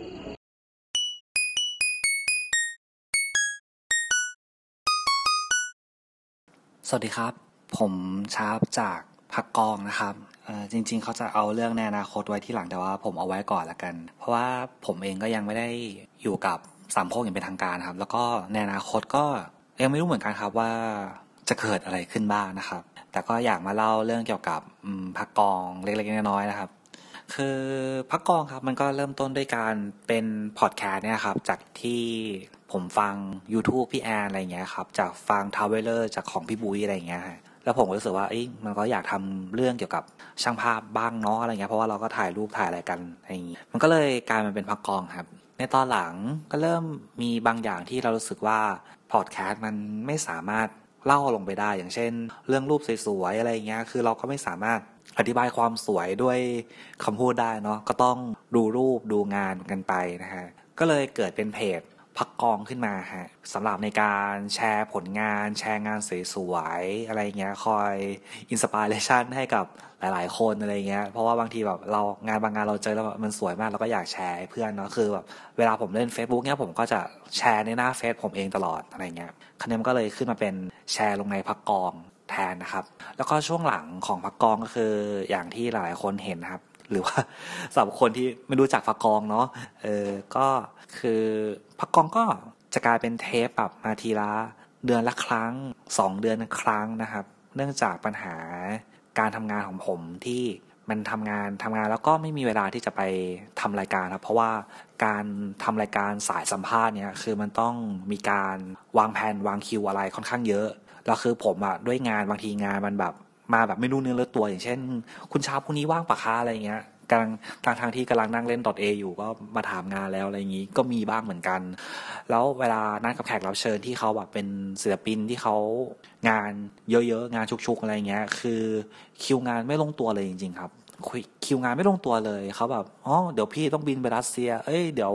ผมไม่ว่างอะไรเงี้ยบางคนเขาก็เทเราครับเขาไม่รู้จักเขาไม่รู้ว่าน้องคือรายการอะไรน้องคืออะไรพอดแคสต์น้องพี่ไม่รู้เรื่องเขาก็เทเราอะไรเงี้ยคือมีหลากหลายแล้วมีเยอะมากครับจนผมก็รู้สึกว่าผมท้อที่จะทำมันที่จะไปออกไปสัมภาษณ์ไปพูดคุยกับพี่ๆเหล่านั้นนะฮะมันก็ท้อโดนปฏิเสธไปหลายๆงานอะไรเงี้ยแบบติดต่อไม่ได้พลาดนัดคิวเลื่อนคิวเทอะไรต่างๆแม่งมันเศร้าคือจริงๆผมก็อยากจะทำผมอยากจะเลิกทำพักกองหลายครั้งมากเลยครับเพราะผมรู้สึกว่ามันก็ทำไปมันไม่ได้อะไรตอบแทนมันไม่ได้เป็นตัวเงินหรือว่าคนฟังเยอะอยู่แล้วอะไรเงี้ยผมรู้สึกว่าการที่รายการของผมมันหายไปมันก็ไม่น่ามีผลกระทบอะไรเนาะจนรอดผมก็เหมือนได้ไปสัมภาษณ์อยู่ครั้งหนึ่งนะครับคือโดนเชิญไปสัมภาษณ์นะฮะจากผ้าป่านให้ไปสัมภาษณ์แพรกับปูเป้คือ2คนนี้เขาจะมีกำลังจะมีการจัดนิทรรศการแล้วเนี้ยก็เลยไปสัมภาษณ์ปรากฏว่าก็ได้คอนเทนต์เรื่องอื่นมาด้วยอะไรเกี่ยวกับว่าเขาเป็นคนไทย2คนที่ไปเรียนที่นิวยอร์กเกี่ยวกับช่างภาพครับแล้วก็สัมภาษณ์เขาไปด้วยอะไรอย่างนี้แล้วก็เทปปล่อยออกมาก็มีคนชื่นชอบคนแชร์คนได้ไอเดียได้กำลังใจไปเยอะอะไรเงี้ยคือเราก็เหมือนแบบใจชื้นขึ้นแบบเราก็ ดีใจอ่ะที่แบบมีคนชอบยังมีคนชอบยังมีคนแชร์แล้วมีคนฟังประกองอยู่อย่างเงี้ยครับแล้วก็มีเหตุการณ์สำคัญของประกองนั่นก็คือวันที่เราต้องไปนิทรรศการที่แพรกับปูเป้เขาจัดงานเนี่ยครับคือหน้างานเขาจะมีขายของที่ระลึกซึ่งหลายคนก็ซื้อไปเก็บกลับบ้านอะไรเงี้ยแต่ของผมก็เหมือนซื้อมามันเป็นโปสการ์ดรูปถ่ายของช่างภาพที่แสดงรูปในงานนะฮะของปูเป้กับแพรผมก็เอาโปสการ์ดไปให้ปูเป้กับแพรเซ็นปูเป้ก็เซ็นมาก็แบบสู้ๆนะพักกองอะไรเงี้ยก็ปกติก็ธรรมดาขอบคุณพักกองที่มาดูงานนะฮะแต่กับของแพรนะครับแพรนี่คือแบบเหมือนเป็นสัญญาปีศาจอะที่แบบเหมือนทำให้พักกองไม่สามารถเลิกได้แพรเขียนมาว่าพักกองเธอต้องทำต่อไปนะเราจะสู้ไปด้วยกันนั่นแหละครับคือแบบเอาจริงๆแบบน้ำตาจะไหลเหมือนกันนะตอนที่เห็นเขาเขียนแล้วยื่นกลับมาให้เราอะไรเงี้ยก็เรารู้สึกว่ามันก็คือรายการเราอาจจะมีคนฟังไม่เยอะแต่มันก็สามารถผลักดันหรือว่าเป็นแรงกระตุ้นให้กับคนบางส่วนได้อะไรเงี้ยแต่คนส่วนนั้นที่เห็นผลชัดมากที่สุดเลยนั่นก็คือผมเองเนี่ยนะครับคือหลายๆครั้งผมก็นอกจากมีปัญหาจากการแบบท้อและดาวเกี่ยวกับการทำพอดแคสต์คือในชีวิตจริงในการถ่ายรูปผมอะไรเงี้ยผมก็ท้อและดาวอยู่บ่อยๆอะไรเงี้ยครับอย่างเช่นมีครั้งหนึ่งผมต้องถ่ายงานร้านเสื้อผ้าอะไรเงี้ยนั่นจะเป็นครั้งแรกๆเลยแล้วคือแบบผมถ่ายไปแล้วแบบลูกค้าไม่ชอบเลยลูกค้ารู้สึกว่างานที่ถ่ายมาแล้วเขาไม่สามารถขายได้ดีอะไรเงี้ยแบบมันเป็นฟีดแบ็กที่มีผลกระทบมากๆอะไรเงี้ยแล้วก็ในอีกหลายๆครั้งที่แบบเหมือนผมทำงานแล้วผมรู้สึกผมท้อมากแบบคือความสามารถเราแม่งไปไม่ถึงว่ะความรู้เราแม่งไปไม่พอสกิลเราแม่งแบบไม่ได้ว่ะสกิลเราแบบมันทำไมเรามันโง่อย่างงี้วะทำไมเราไม่เก่งวะอะไรเงี้ยมันมีหลายๆอย่างมากขึ้นแบบลุมๆเราสุ่มทำให้เรารู้สึกว่าแบบเรามันแย่มันเป็นแบบพลังเนกาทีฟมากๆอะไรเงี้ยแต่การที่ผมได้ออกไปสัมภาษณ์คนที่เขาเก่งๆอะไรเงี้ยได้คุยกับคนที่เขาเก่งที่เขามีมุมมองชีวิตดีๆเกี่ยวกับการถ่ายรูปหรืออะไรต่างๆอะไรเงี้ยคือมันเหมือนมันก็มีพลังบางอย่างแบบเหมือนส่งกลับมาในตอนที่ผมกำลังนั่งสัมภาษณ์เลยว่าว่ามันแบบพี่เขาก็ไม่ใช่แบบจู่ๆมาเก่งเขาก็ไม่ใช่จู่ๆมาแบบไอ้นี่เลยนะเขาก็ยังแบบมีพลังยังมีความต่อสู้อะไรกันอะไรอย่างเงี้ยผมก็มันก็เหมือนเป็นกำลังใจให้ตัวเองด้วยอย่างเงี้ยครับนะครับนั่นก็คือทั้งหมดของรายการประกองครับที่ผ่านมานะส่วนในอนาคตก็พูดอีกครั้งหนึ่งก็คือก็ยังไม่รู้จริงๆครับว่าจะเป็นยังไงต่อนะฮะเพราะตอนนี้ประกองเหมือนจะเดินสองทางนะครับนั่นก็คือ1พอดแคสต์เพราะว่าเราเกิดจากพอดแคสต์ฉะนั้นเราก็จะไม่ทิ้งพอดแคสต์ครับพอดแคสต์ก็ยังเป็นส่วนหลักที่จะทำต่อไปเป็นคอนเทนต์หลักที่จะทำต่อไปนะครับแต่ว่าช่วงนี้คือผมก็ต้องทำพอดแคสต์อันเนี้ยคนเดียวละแต่ผมหลังๆเวลาผมมานั่งฟังเวลาผมพูดคนเดียวอะไรเงี้ยพูดคนเดียวหรือสัมภาษณ์แขกแค่คนเดียวเงี้ยมันไม่สนุกผมก็รู้สึกว่าคนฟังก็อยากได้ความสนุกความบันเทิงคนปล่อยมุกอะไรบ้างหรือเปล่าผมก็ไม่รู้เหมือนกันเพราะผมไม่ได้เป็นคนตลกแต่ผมก็อยากเหมือนอยากพยายามปรับตัวพยายามปรับปรุงอยู่อะไรเงี้ยก็พยายามพูดคุยแบบฝึกสกิลการพูดมากขึ้นนะครับกับคนแปลกหน้านะก็เนี่ยฮะแล้วก็หรือว่าอย่างการหาประเด็นขึ้นมาคุยเองเป็นพักคุยก็พยายามแบบเหมือนปรับปรุงอยู่ตลอดเวลาอะไรเงี้ยครับผมแล้วก็ในส่วนของฝั่งคอนเทนต์ที่เป็นคอนเทนต์อัลบั้มในตัวของเพจประกองเองทั้งบทความอย่างเงี้ยจากบทความเนี้ยคือแบบเราก็ไม่เคยเขียนบทความมาก่อนก็ต้องมานั่งหัดเขียนอะไรหลายอย่างคือเราก็เหมือนกัดฟันเนาะใช้คำว่าถ้าเกิดจริงๆศัพท์ในเกมมันจะมีคำนึงไม่ใช่กัดฟันมันจะเป็นคำว่ากำหมัดคือแม่งกำหมัดเลยคือแบบไอ้เหี้ยแม่งต้องเอาให้ได้ว่ะอะไรเงี้ยไม่รู้เหมือนกันว่าจากพอดแคสต์เล็กๆครับพอดแคสต์แรกที่ผมรู้สึกผมนึกอยากสนุกอยากจะทำขึ้นมาอะไรเงี้ยมันก็ขยายผลขึ้นมาเยอะเหมือนกันนะฮะผมไม่รู้เหมือนกันว่าในอนาคตคือจะมียังจะมีคนฟังรายการพักกองต่อไปไหมอะไรเงี้ยแต่ว่าผมก็น่าจะเหมือนพยายามทำมันต่อไปเนี่ยครับฮะฉะนั้นหลายคนที่เหมือนฟังอยู่นะฮะในปีหน้านะก็สู้ๆครับเราจะสู้ไปด้วยกันขอบคุณครับ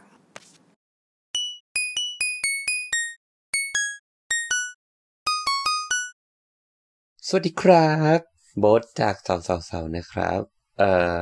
วันนี้ก็จะมาเขาเรียกอะไรอัดเขาเหมือนเป็นเขาเรียกอะไรการสะท้อนตัวเองในปีที่ผ่านมาว่าเกิดอะไรขึ้นบ้างคือสำหรับปีที่ผ่านมาเราสามารถสรุปได้เป็น3ประเด็นใหญ่ๆอันนี้หมายถึงว่าใน ในส่วนของการที่เราได้เรียนรู้อย่างแรกก็คือเราว่าทุกคนถ้าเกิดตามสาวๆมาสักพักหนึ่งเนี่ยจะรู้ได้ว่าเราเสียคุณพ่อไปซึ่งมันก็เป็นช่วงเวลาที่หนักหนาประมาณหนึ่งมันเราว่ามันทำให้เราได้เรียนรู้ว่าจริงๆเรามีเวลาไม่มากอะไรเงี้ยเหมือนเราคุยไว้ในสามโคกเพย์รูมตอนหนึ่งที่ว่าชื่อว่าปวดพ่อตายว่าจริงๆสิ่งที่ทำให้เราเสียใจมากๆก็คือเราไม่สามารถได้ทำสิ่งนั้นกับเขาอีกได้อีกแล้วเหมือนเราเคยสัญญาพ่อว่าเดี๋ยวเราจะพาไปเที่ยวนู่นเที่ยวนี่แต่แบบสุดท้ายเขาก็เสียไปมันก็ทำอะไรไม่ได้เนาะอย่างที่สองที่ได้เรียนรู้ก็คือเราว่ามันเป็นประเด็นต่อเนื่องก็คือถ้าเกิดวันหนึ่งเราไม่มันก็คงเพราะว่าเราแบบรู้สึกเสียใจกับการที่เราไม่ได้ดูแลคุณพ่อได้ดีดังนั้นเราก็เลยระลึกได้ว่าเรายังเหลือแม่อยู่ดังนั้นเราก็เลยทุ่มทรัพยากรทั้งหมดเนี่ยในการดูแลแม่ซึ่งเราค้นพบว่ามันมีหลายสิ่งที่เราไม่เคยคิดมาก่อนอย่างถ้าเกิดเป็นช่วงเนี้ยเราก็เริ่มที่จะต้องดูประกันให้แม่ดูก็คงต้องเริ่มคิดเรื่องการย้ายแม่ไปอยู่กรุงเทพดีหรือเปล่าหรือว่าจะยังไงมันก็มีหลายอย่างที่เราเรียนรู้แล้วก็อีกอย่างนึงก็คือแบบว่าสุขภาพสำคัญมากและการทำประกันเนี่ยมันสำคัญมากนี่คือสิ่งที่เพิ่งได้เรียนรู้มาแต่ถึงพูดอย่างนี้ไม่ได้บอกว่าเราจะขายประกันนะแต่แค่บอกว่าพอถึงจุดหนึ่งเนี่ยไอ้ประกันค่าประกันเนี่ยเบี้ยประกันเนี่ยมันแพงชิบหายไว้วอดดังนั้นควรจะต้องเผื่อใจและเตรียมไว้ประมาณหนึ่งสำหรับใครๆที่แบบเริ่มต้นชีวิตหรือว่าอาจจะลองไปถามคุณพ่อคุณแม่ดูว่าทำประกันกันหรือยังทำเถอะครับถ้าเกิดมันไม่ได้ครอบคลุมกับชีวิตของเราส่วนเรื่องสุดท้ายก็คือเราสึกว่าปีที่ผ่านมาเราคนพบว่าเชี่ยกูมีคนรอบตัวที่ดีเว้ยดีแบบดีจนน่าใจหายทั้งคนที่เราได้รู้จักในโดยส่วนตัวหมายถึงว่าเคยเจอหน้าค่าตากันเป็นเพื่อนกันไม่ว่าจะแฟนไม่ว่าจะแฟนเก่านู่นนี่นั่นในวันที่เรามีปัญหาเราสึกว่าเฮ้ยเขากลับมาช่วยเราแล้วเขาก็มีจิตใจอันดีที่จะช่วยเหลือเราซึ่งมันทำให้เรารู้สึกว่าเฮ้ยเราไม่ควรไปสร้างศัตรูกับใครเว้ยอะไรเงี้ยหรือแม้กระทั่งแบบกับคนใน Twitter เองที่เราไม่เคยเจอหน้าคนมากมายผีในสามโคกเรดิโอที่แบบอาจจะเคยเห็นหน้าค่ากันเห็นหน้าค่าตากันในกลุ่มไลน์แต่แบบตัวจริงเราก็ไม่รู้จักหรอกว่าเขาคือใครแต่ในวันที่เรามีปัญหาทุกคนมาให้กำลังใจเรามามาซัพพอร์ตเรามาไกด์เราว่าควรทำอย่างนั้นอย่างนี้ก่อนอะไรพวกเนี้ยมันก็ทำให้เราเรียนรู้ว่าเฮ้ยแม่งดีว่ะนั่นแหละส่วนในปีหน้าเนี่ยเราก็คิดว่าก็คงจะเริ่มลองทำหลายๆอย่างดูเหมือนในตอนนี้ก็คิดหลายๆอย่างซึ่งจากความโกลาหลในช่วงเดือน2เดือนที่ผ่านมามันก็ยังทำให้เราแบบไม่ได้แบบนิ่งเท่าไหร่อะไรเงี้ยปีหน้าก็คงจะเริ่มอ่านเปเปอร์เยอะขึ้นเริ่มเขียนบางอย่างที่เป็นชิ้นเป็นอันเริ่มเล่าเรื่องให้มันดีขึ้นอะไรเงี้ยคงพัฒนาตัวเองหลายๆด้านซึ่งก็หวังว่าทุกคนก็ยังจะติดตามเราและรายการเสาๆและรายการในเครือสามโคกเรดิโอเหมือนเช่นกันทุกเคยนั่นแหละครับแล้วก็สวัสดีปีใหม่ครับทุกท่าน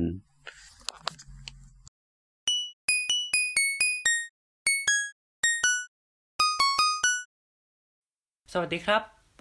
ผมไบร์ทหลักผักนะครับวันนี้ก็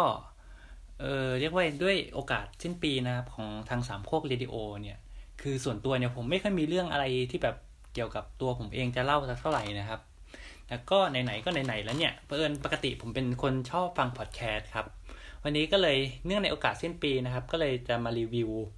รายการพอดแคสต์รายการนึงที่ผมค่อนข้างฟังบ่อยนะช่วงที่ผ่านมาเนี่ยก็คือรายการชื่อหลักผักนะครับ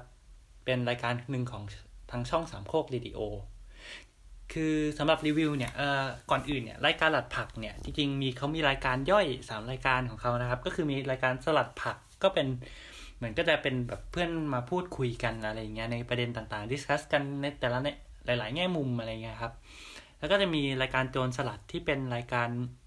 เหมือนเป็นรายการนำเที่ยวครับก็คือเหมือนแบบเหมือนสมาชิกเขาไปเที่ยวกันที่ไหนอะไรเงี้ยก็จะเอามาเล่าแล้วก็รายการผู้สลัดนะครับที่แบบจะเป็นรายการเกมอะไรเงี้ยก็ก็แปลกๆดีก็เดี๋ยวจะมาคุยให้ฟังนะฮะก็สำหรับรีวิวเนี่ยในส่วนของเนื้อหาเนี่ยจริงๆเหมือนทั้ง3รายการย่อยเขาครับคือต่อให้มันจะมีอาจจะมีรูปแบบที่แตกต่างกันบ้างแต่เนื้อหาเนี่ยคือเขาก็จะเน้นไปทางว่าเหมือนให้มันมีการดิสคัสมีการหยิบประเด็นในประเด็นต่างๆในหลากหลายแง่มุมมาคุยกันอะไรเงี้ยครับอย่างเช่นที่เป็นรายการสลัดผักเงี้ยเหมือนเขาก็คุยกันไปเรื่อง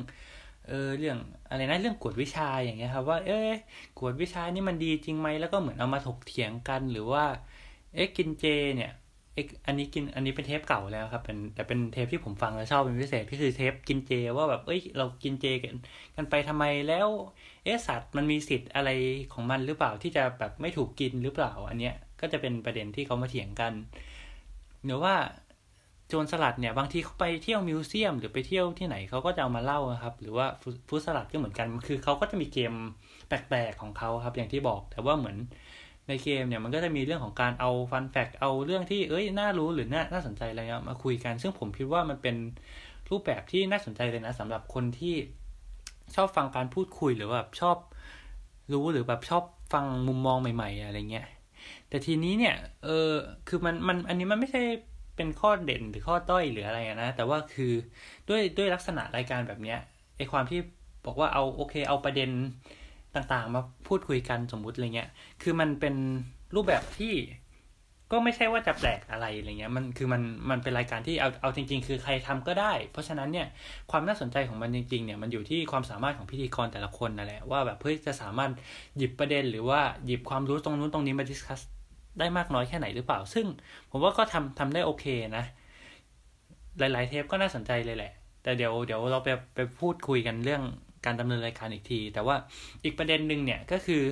อันนี้สำหรับคนที่อาจจะไม่เคยฟังเนี่ยคือสลัดผักเนี่ยคือเขาอาจจะเป็นรายการที่อาจจะต้องตั้งใจฟังนิดนึงคือโอเคมันอาจจะไม่ใช่รายการที่แบบฟังผ่านหูไปเรื่อยๆแล้วจะแบบรู้เรื่องอะไรเงี้ยเพราะฉะนั้นอันเนี้ยอาจจะแล้วแต่คนฟังแล้วว่าชอบรายการแบบไหนชอบรายการแบบคุยกันเฮฮาไปเรื่อยๆหรือว่าแบบต้องสาระอะไรเงี้ยเพราะว่ารายการนี้เขาอาจจะต้องแบบคิดตามนิดนึงซึ่งอาจจะไม่เหมาะกับแบบถ้าเกิดแบบหนักหัวอยู่ทำงานเหนื่อยจังอะไรอย่างเงี้ยแล้วก็มาฟังเขาเถียงอะไรกันก็ไม่รู้ก็อาจจะแบบเหนื่อยๆอะไรเงี้ยแล้วก็เหมือนเขาก็จะชอบเถียงกันเรื่องนิยามนะว่านิยามเรื่องนั้นเป็นยังไงนิยามอันนี้ของคำนี้คืออะไรอะไรเงี้ยซึ่งบางทีก็ผมฟังแล้วก็รู้สึกว่ามันก็ไม่ได้เกี่ยวกับที่เขาจะคุยกันต่อนี่ว่าจะมาเถียงกันทำไมอะไรเงี้ยแต่ก็นั่นแหละก็คิดว่าแต่เนื้อหาโดยรวมผมก็นั่งชอบนะสำหรับเรื่องของการดำเนินรายการเนี่ยคือเขาก็จะพยายามวางตัวให้แบบเป็นเพื่อนคุยกันเนาะซึ่งคือมันก็จะมีความเป็นกันเองแล้วผมก็คิดว่ามันทำให้เนื้อหาที่มันแบบยากหรือว่าแบบดูซีเรียสเนี่ยมันสนุกขึ้นมาได้นั่นแหละอันนี้ก็คือเป็นข้อดีเลยแหละแต่ว่าจริงๆจากที่รู้มาเนี่ยคืออันนี้อาจจะเป็นประเด็นหนึ่งที่อันนี้ต้องฝากทีมหลัดผักไปคิดด้วยนะครับว่าคือเหมือนด้วยความที่เขาอัดกันทางไกลครับคือเรียกว่าไงพิธีกรแต่ละคนเนี่ยคือเขาอยู่กันเหมือนอยู่กันคนละประเทศอะไรเงี้ยแล้วพออัดทางไกลเนี่ยในฐานะคนฟังเวลาฟังเขาคุยกันนะมันก็มีความรู้สึกเหมือนกันว่าเฮ้ยบางอย่างมันมีความย้วยมันมีความเหนื่อยนิดแฝงอยู่ในการพูดคุยนะเพราะว่าคือถ้าเกิดยังไงคือมันก็จะมีเคยมีเทปครับที่เขาเหมือนเขากลับไทยไปหรือสักอย่างเนี่ยเราเหมือนมีโอกาสไปคุยกันจริงๆต่อหน้าอะไรเงี้ยเหมือนรายการอื่นก็รู้สึกว่าเฮ้ยคือจริงๆเขาคุยเทปที่แบบเหมือนไปคุยเห็นหน้ากันอ่ะมันสนุกกว่าเทปที่แบบคุยแบบทางไกลนะซึ่งอันนี้เขาอาจจะต้องไปคิดกันว่าจะยังไงดีทีนี้เนี่ยมีอะไรอีกเรื่องพิธีกรเนี่ยจริงๆผมก็ไม่ค่อยแน่ใจนะว่าตกลงหลัดผักนี่เขามีพิธีกรกันกี่คนนะครับคือจริงๆอย่างช่วงหลังๆเนี่ยส่วนใหญ่ก็โผล่มาแค่3คนคือจริงๆเหมือนเขามีคนอื่นอีกแหละแต่ก็เหมือนโผล่มาครั้ง2ครั้งอะไรเงี้ยคือเอาจริงๆก็อย่างที่บอกก็เลยงงๆว่าก็ไม่รู้ทีมหลัดผักเขามีกี่คนกันแน่เนอะอะไรมีอีกประเด็นอาจจะมีเรื่องคุณภาพเสียงที่จริงๆผมว่าดีจริงๆหลัดผักเนี่ยเป็นรายการที่คุณภาพเสียงดีเลยแหละแล้วก็ โอเคมันอาจจะมีบ้างคือแบบถ้าเกิดฟังเนี่ยก็จะรู้สึกว่าเขาจะมีเพลงประกอบคลออยู่ตลอดแบบติ้งนองติ้งนองอะไรของเขาอะนะซึ่งผมฟังตอนแรกแบบสมมติเปิดแบบไปสัก3นาทีอะไรเงี้ยก็อาจจะแบบมีอารมณ์รำคาญบ้างเหมือนกันเอ๊ะมันเสียงดังไปไหมแต่แบบพอฟังยาวๆไปก็จะก็จะลืมไปเองเฉยๆว่าอ้าวมันมีเพลงประกอบด้วยเหรออะไรเงี้ยแล้วเราก็จะไม่มีปัญหากับมันนั่นแหละครับก็ประมาณนี้ครับคิดว่าสำหรับการรีวิวพอดแคสต์หลักผักของผมนะครับจริงๆก็ถ้าจะให้ดาวนะสมมุติถ้าให้ดาวตอนเนี้ยสมมุติมี5ดาวผมให้สัก 3.5 แล้วกันครับเป็น 3.5 ดาวแล้วกันสำหรับรายการหลักผักนะฮะก็คือจริงๆนั่นแหละก็คือโอเคเขาอาจจะมีไอ้ 1.5 เนี่ยคือผมก็รู้สึกว่าเฮ้ยคือเขามันยังมีพื้นที่บางอย่างที่เขาสามารถปรับปรุงได้ทั้งเรื่องการเล่าเรื่องก็ดีหรือว่าอย่างที่บอกอะผมคิดว่าไอ้โจทย์เรื่องว่าจะทำยังไงให้รายการมาสนุกขึ้นมาได้มากกว่านี้ผมว่าอันเนี้ยนะเป็นสิ่งที่ผมว่าถ้าทีมหลักผักได้ฟังที่ผมรีวิวเนี่ยอันเนี้ยน่าจะต้องไปคุยซึ่งมันไม่ได้แปลว่าที่เป็นอยู่มันไม่สนุกนะแต่ว่าผมเชื่อว่าเขาทำได้ดีกว่านี้แล้วก็เป็นเรื่องของเนื้อหาอะไรต่างๆอันเนี้ยมันก็จะเป็นอย่างที่บอกอ่ะมันเป็นโจทย์ของเขาแล้วแหละว่าไอ้เนื้อไอ้รายการแบบเนี้ยจริงๆใครก็ทำได้ใครก็แบบมาพูดกันเรื่องอะไรก็ไม่รู้ก็ได้นึกออกไหมแต่ว่าสุดท้ายแล้วเนี่ยไอ้สิ่งที่มันจะทำให้แตกต่างเนี่ยมันคือตัวพิธีกรแต่ละคนว่าคุณสามารถดึงอะไรออกมาได้บ้างซึ่งที่ผ่านมาก็ดีครับแต่ว่าผมว่าทำได้ดีเลยแต่ว่าโอเคมันอาจจะมีเรียกว่าคือมันก็ไม่เราก็พูดไม่ได้นะว่าแบบเรียกว่าไงหลักผักทุกเทปมันสนุกเท่ากันหรืออะไรอย่างเงี้ยมันก็มีบางรายการที่ไม่ใช่บางรายการมีบางตอนบางหัวข้อที่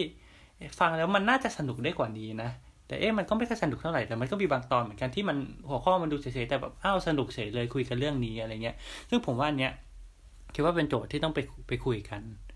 นะครับก็สุดท้ายนี้นะครับผมไบร์ทนะครับก็ขอเป็นกำลังใจให้กับ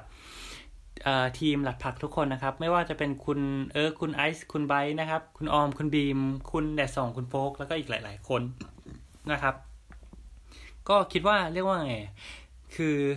ผมก็เป็นคนฟังพอดแคสต์คนหนึ่งนะก็อยากให้ยังไงแวดวงพอดแคสต์บ้านเรามันมีรายการดีๆหลายๆรายการให้แบบเราผัดเปลี่ยนหมุนเวียนกันฟังอะไรเงี้ยก็ผมคิดว่าเรียกว่าไงถ้าเกิดทีมหลักผักได้ฟังหรือว่าได้เรียกว่าไงได้รับคอมเมนต์ได้ฟังคอมเมนต์ที่ผมคอมเมนต์ไปเนี่ยก็คิดว่าก็ถ้าเกิดสามารถนำคอมเมนต์เนี่ยไปปรับปรุงและพัฒนาได้ดีให้มันดียิ่งขึ้นต่อไปในปีที่กำลังจะมาถึงเนี่ยผมก็คิดว่าดีเลยในฐานะคนฟังแล้วก็ขอเป็นกำลังใจให้กับทีมหลักผักทุกคนนะครับให้ทำต่อไปก็ครับก็สำหรับรีวิวพอดแคสต์ของผมวันนี้นะครับก็จบลงแต่เพียงเท่านี้นะครับผมไบก็ขอลาไปก่อนครับสวัสดีครับ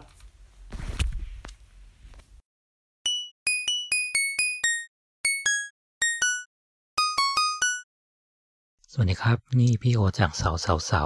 ตอนนี้อัดณเวลา 01:30 นาทีของคืนวันที่ 29 ธันวาคม 2019 ตีว่าเราจะเหลือเวลาอีกประมาณ 70 ชั่วโมงจะก้ามเข้าสู่ปี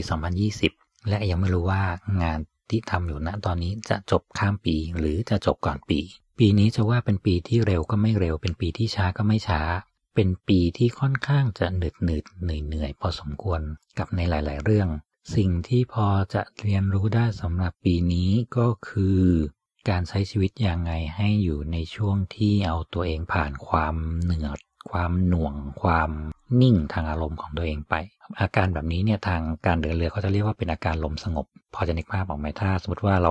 มีเรือใบลำหนึ่งลอยอยู่กลางทะเลเนี่ยแล้วมันไม่มีลมเลยเราจะไปทางไหนเราก็ไม่รู้จะพายไปก็ไม่ถึงจะรอลมก็ไม่รู้จะมาถึงเมื่อไหร่เป็นปีที่มีความรู้สึกแบบนั้นเป็นปีที่รู้สึกว่าเราอาจจะต้องหาวิธีการในการเปลี่ยนแปลงตัวเองมากขึ้นในภาวะแบบนี้เช่นเราจะประคองอารมณ์ตัวเองยังไงให้ไม่รู้สึกว่าหมดไฟไปซะก่อนเราจะขยับขยายลู่ทางยังไงให้มันไม่แย่จนเกินไปนักหรือเราจะต้องเปลี่ยนสายเปลี่ยนฟิลหรือหาคอนเนคชั่นสร้างโอกาสด้วยตัวเองให้มากขึ้นไหมเพื่อสร้างกระแสลมของตัวเองดันภาวะตรงนี้ให้มันผ่านพ้นไปซึ่งจบปีนี้ก็ยังเป็นโจทย์ที่ต้องคิดข้ามต่อไปปีถัดไปว่าเราจะทำยังไงให้มันดีขึ้นสำหรับเหตุการณ์นี้ถ้ามันเป็นอีกเรื่องที่2คือเรื่องของเวลา เป็นคนที่ก็ค่อนข้างจะทำงานหนักพอสมควรโดยที่เราก็ชอบลืมไปว่าคนที่บ้านเราเนี่ยอายุสั้นลงทุกวันเป็นปีที่ทั้งคุณพ่อและคุณแม่มีอาการป่วยชนิดฉับพลันป่วยในชนิดที่ว่าถ้าเราพลาดนิดเดียวเขาก็ไปซึ่งจริงๆเขาไปแล้วแหละแต่ก็ปั๊มขึ้นมาทำให้เรารู้สึกว่าในหน้าที่การงานของเราในเป้าหมายของเราเนี่ยมันก็ควรมีในเรื่องของครอบครัวและคนรอบตัวที่เราควรจะต้องใส่ใจมากขึ้นคือถ้าเราสำเร็จคนเดียวแต่กลายเป็นว่าคนอื่นเขาไม่อยู่แล้วอย่างเงี้ยมันคงน่าเสียดายและเสียใจพอสมควรที่เราไม่ได้เอาเวลาไปให้เขาตรงนั้นก่อนก็ปีหน้าจะเป็นปีที่เราอาจจะต้องเริ่มปรับอะไรหลายๆอย่างในตัวเองให้มากขึ้นแชร์พื้นที่ให้คนรอบตัวมากขึ้นโอเคแหละเราอาจจะทำงานได้น้อยลงแต่เราอาจจะได้ความสุขบางอย่างกลับคืนมาได้ก่อนที่มันจะสายเกินไปก็หวังว่าจะทำได้ดีขึ้นเรื่องที่3คือเรื่องของการตั้งเป้าหมายคือการทำงานนานๆหนักๆมาตลอดเนี่ยมันอาจจะทำให้เรารู้สึกว่าเราลืมไปละว่าเราอยากทำอะไรเรามีเป้าหมายอะไรเราแค่ผ่านหน้าที่ในแต่ละวันให้จบให้ดีเนี่ยมันก็เหนื่อยมากละจนกลายเป็นว่าวันหนึ่งเราเหมือนโนทิปจากที่ปั่นไปเรื่อยๆปั่นโดยที่เราไม่รู้สึกมีจุดหมายและวันหนึ่งเราก็เริ่มรู้สึกว่าเราเบื่อเราท้อและเราก็หมดแรงปลายปีนี้เริ่มเหมือนมีเป้าหมายใดๆดีๆสำหรับตัวเองมากขึ้นว่าเราอยากทำอะไรอยู่ๆก็เริ่มกลับมามีเป้าหมายในชีวิตและตรงนั้นมันทำให้รู้สึกว่า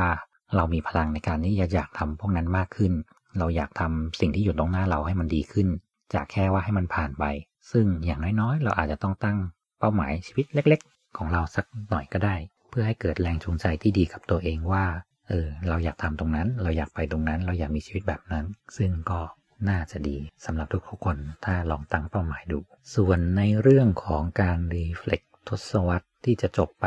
แค่ว่าปีหนึ่งมันเร็วแล้วนะ10ปีมันเร็วยิ่งกว่าจริงๆสำหรับทุกคนเนี่ยพอเวลาผ่านไป10ปีเรามักจะเริ่มกลัวการแก่แต่อยากฝากไว้นิดนึงว่าจริงๆการแก่ก็ไม่ได้น่ากลัวขนาดนั้นตอนอายุเลข2เรากลัวการขึ้นเลข3มากแต่พอเราอยู่ในเลข3เนี่ยเราว่าเรามีความสุขกับตัวเองมากขึ้นเรามีความนิ่งมากขึ้นเรามีความคิดวิเคราะห์มากขึ้นและ10ปีผ่านไปเรากำลังจะเข้าสู่เลข4เรามีความรู้สึกว่าเราจะแฮปปี้กับตัวเองได้มากขึ้นมากกว่าเดิมอีกด้วยความนิ่งทางอารมณ์ด้วยวุฒิภาวะบางอย่างอยากจะฝากไว้แค่ความแก่ไม่น่ากลัวขนาดนั้นลองเอนจอยกับมันดูแล้วคุณอาจจะชอบมากกว่าชีวิตเด็กๆที่คุณเคยมีฝากไว้เท่านี้ครับขอให้เป็นปีใหม่ที่ดีสำหรับทุกๆคนขอให้สนุกกับเป้าหมายที่มีขอให้สำเร็จทั่วๆกันนะครับขอบคุณครับ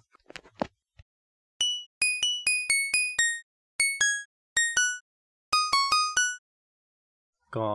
วันนี้วันที่29 ธันวาคม 2562 นะฮะตอนนี้ผมไอซ์จากทีมหลัดผักก็กลับมาที่บ้านนะฮะก็เพื่อจะบอกว่าฉลองปีใหม่กับครอบครัวมันก็คงไม่ใช่ เพราะว่าผมก็ไม่แน่ใจเหมือนกันว่าแบบตอนสิ้นปีอาจจะกลับเข้าไปกรุงเทพอีกหรือเปล่าแต่ก็คิดซะว่าเป็นการใช้เวลาช่วงสิ้นปีนะฮะแล้วก็เป็นช่วงวันเกิดของผมด้วยสัปดาห์ที่ผ่านมาในการอยู่ในอ้อมอกของที่บ้านนะฮะหลังจากที่ตั้งแต่กลับไทยมาก็ไปแต่หลงแสงสีเสียงในเมืองกรุงอยู่พักใหญ่ก็ด้วยความที่ว่าตอนนี้อัดอยู่ที่บ้านที่สมุทรสงครามนะฮะฉะนั้นก็จะมีเสียงลมเสียงเพื่อนบ้านหรือแม้แต่เสียงหมาที่มันอาจจะเห่าขึ้นมาเมื่อไหร่ก็ไม่รู้นะฮะก็ยังไงก็ ฝากคนดูแลเสียงไปจัดการอีกทีหนึ่งแล้วกันเนาะก็ถามว่าช่วงปีที่ผ่านมาเนี่ยมันมีอะไรที่สำคัญหรือที่เปลี่ยนไปบ้างก็อย่างแรกเลยก็คือณเวลานี้ของปีที่ผ่านมาเนี่ยผมน่าจะยังอยู่ในเนเธอร์แลนด์อยู่เนาะเพราะว่าตอนนั้นผมยังเรียนไม่จบนะฮะเป็นช่วงที่เหลือแต่ทำธีสิสแล้วล่ะแต่ก็ไม่เสร็จสักทีนะฮะปีนี้ก็ทำมันจนเสร็จเรียบร้อยแล้วนะฮะก็กลับมาอยู่ที่ไทยตามสัญญาทาสไม่ใช่ตามสัญญาทุนของรัฐบาลที่เราได้ไว้นะฮะก็มันก็มีหลายๆอย่างที่ทำให้เรารู้สึกเสียดายเหมือนกันนะกับเรื่องรับปริญญาเนี่ยเพราะว่าเราก็ไม่ได้เข้าพิธีรับปริญญาซึ่งความจริงมันจะอยู่ในช่วงพฤศจิกาที่ผ่านมาเนี่ยแหละแต่ด้วยความที่ว่าทุนรัฐบาลมันให้เราแค่สิงหานะฮะพอ31สิงหาเราก็เลยต้องกลับบ้านมาเลยนะฮะสุดท้ายก็เลยเป็นการรับใบปริญญาในออฟฟิศนะฮะ ก็เดินเข้าไปรับแล้วก็กลับบ้าน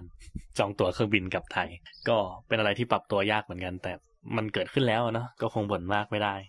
แต่ก็เป็นอย่างหนึ่งที่เสียดายนะอีกอย่างหนึ่งที่เป็นเรื่องสำคัญในช่วงปีนี้ก็คงเป็นที่หลัดถักย้ายมาอยู่สามโคกนะซึ่งอันนี้ก็คงพูดไปเยอะแล้วล่ะแล้วคิดว่าเดี๋ยว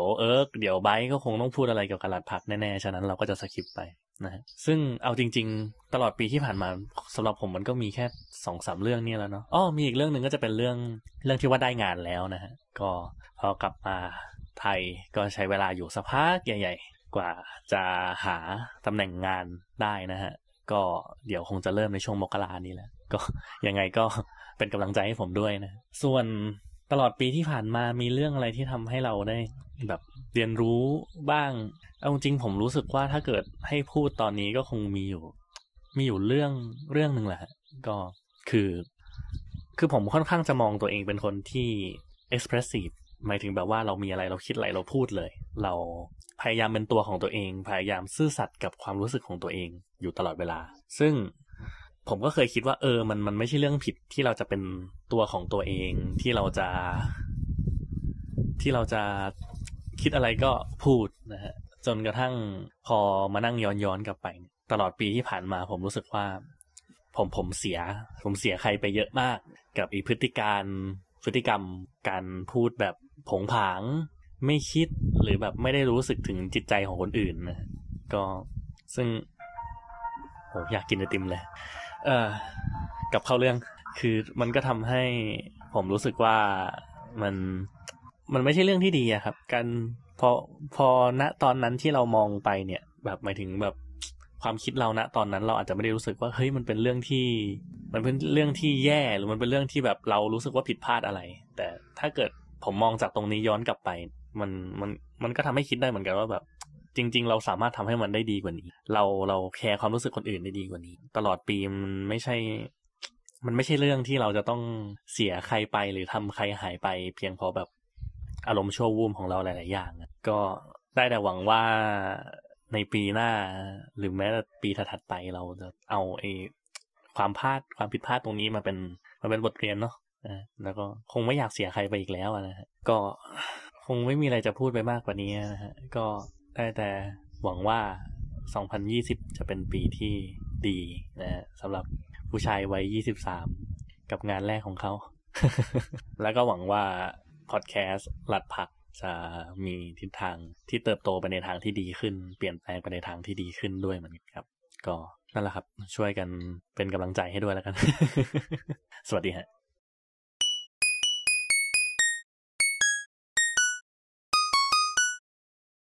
ก็ขอฝากกันไว้นะครับก่อนจากกันไป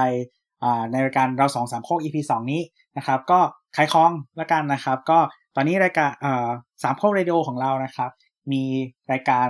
ลงแทบทุกวันเลยนะครับเริ่มจากวันจันทร์นะครับก็คือเป็นรายการในกลุ่มหลัดผักนะครับก็มี3รายการนะครับสามารถติดตามหลัดผักได้นะฮะหรือพูดคุยได้นะครับผ่าน#หลัดผักนะครับแล้วก็ Twitter @saladboth นะครับแล้วก็Facebook ในชื่อเดียวกันนะครับแล้วก็อันนี้คือวันจันทร์นะฮะส่วนวันอังคารนะครับรายการคุณหมอขานะครับก็จะเป็นพูดคุยกับคุณหมอขาที่#คุณหมอขานะครับแล้วก็ Twitter @doc_please นะครับรายการพูดคุยความรู้ทางการแพทย์ย่อยง่ายนะฮะส่วนวันถัดมานะครับจะเป็นรายการของครูวัยนะครับในวันพุธครูวัยรุ่นครับก็สามารถพูดคุยกับครูวัยนะครับครูไผ่นะครับได้ที่ครูไว้นะครับ KRUWEI นะครับหรือว่า #ครูไว้นะครับแล้วก็หรือว่าจะคุยผ่าน Facebook นะฮะก็จะมีเพจครูไว้แคสแล้วก็ถัดมานะฮะวันพฤหัสนะครับรายการแนะนางนวลนะฮะพาคุณออกทะเลไปรู้เรื่องที่ไม่ต้องรู้ก็ได้นะครับของแนทนะฮะก็คุยกับแนทได้ที่ # แนะนางนวลนะครับหรือว่าTwitter นะครับ @nettangnol NATTNANGNUAL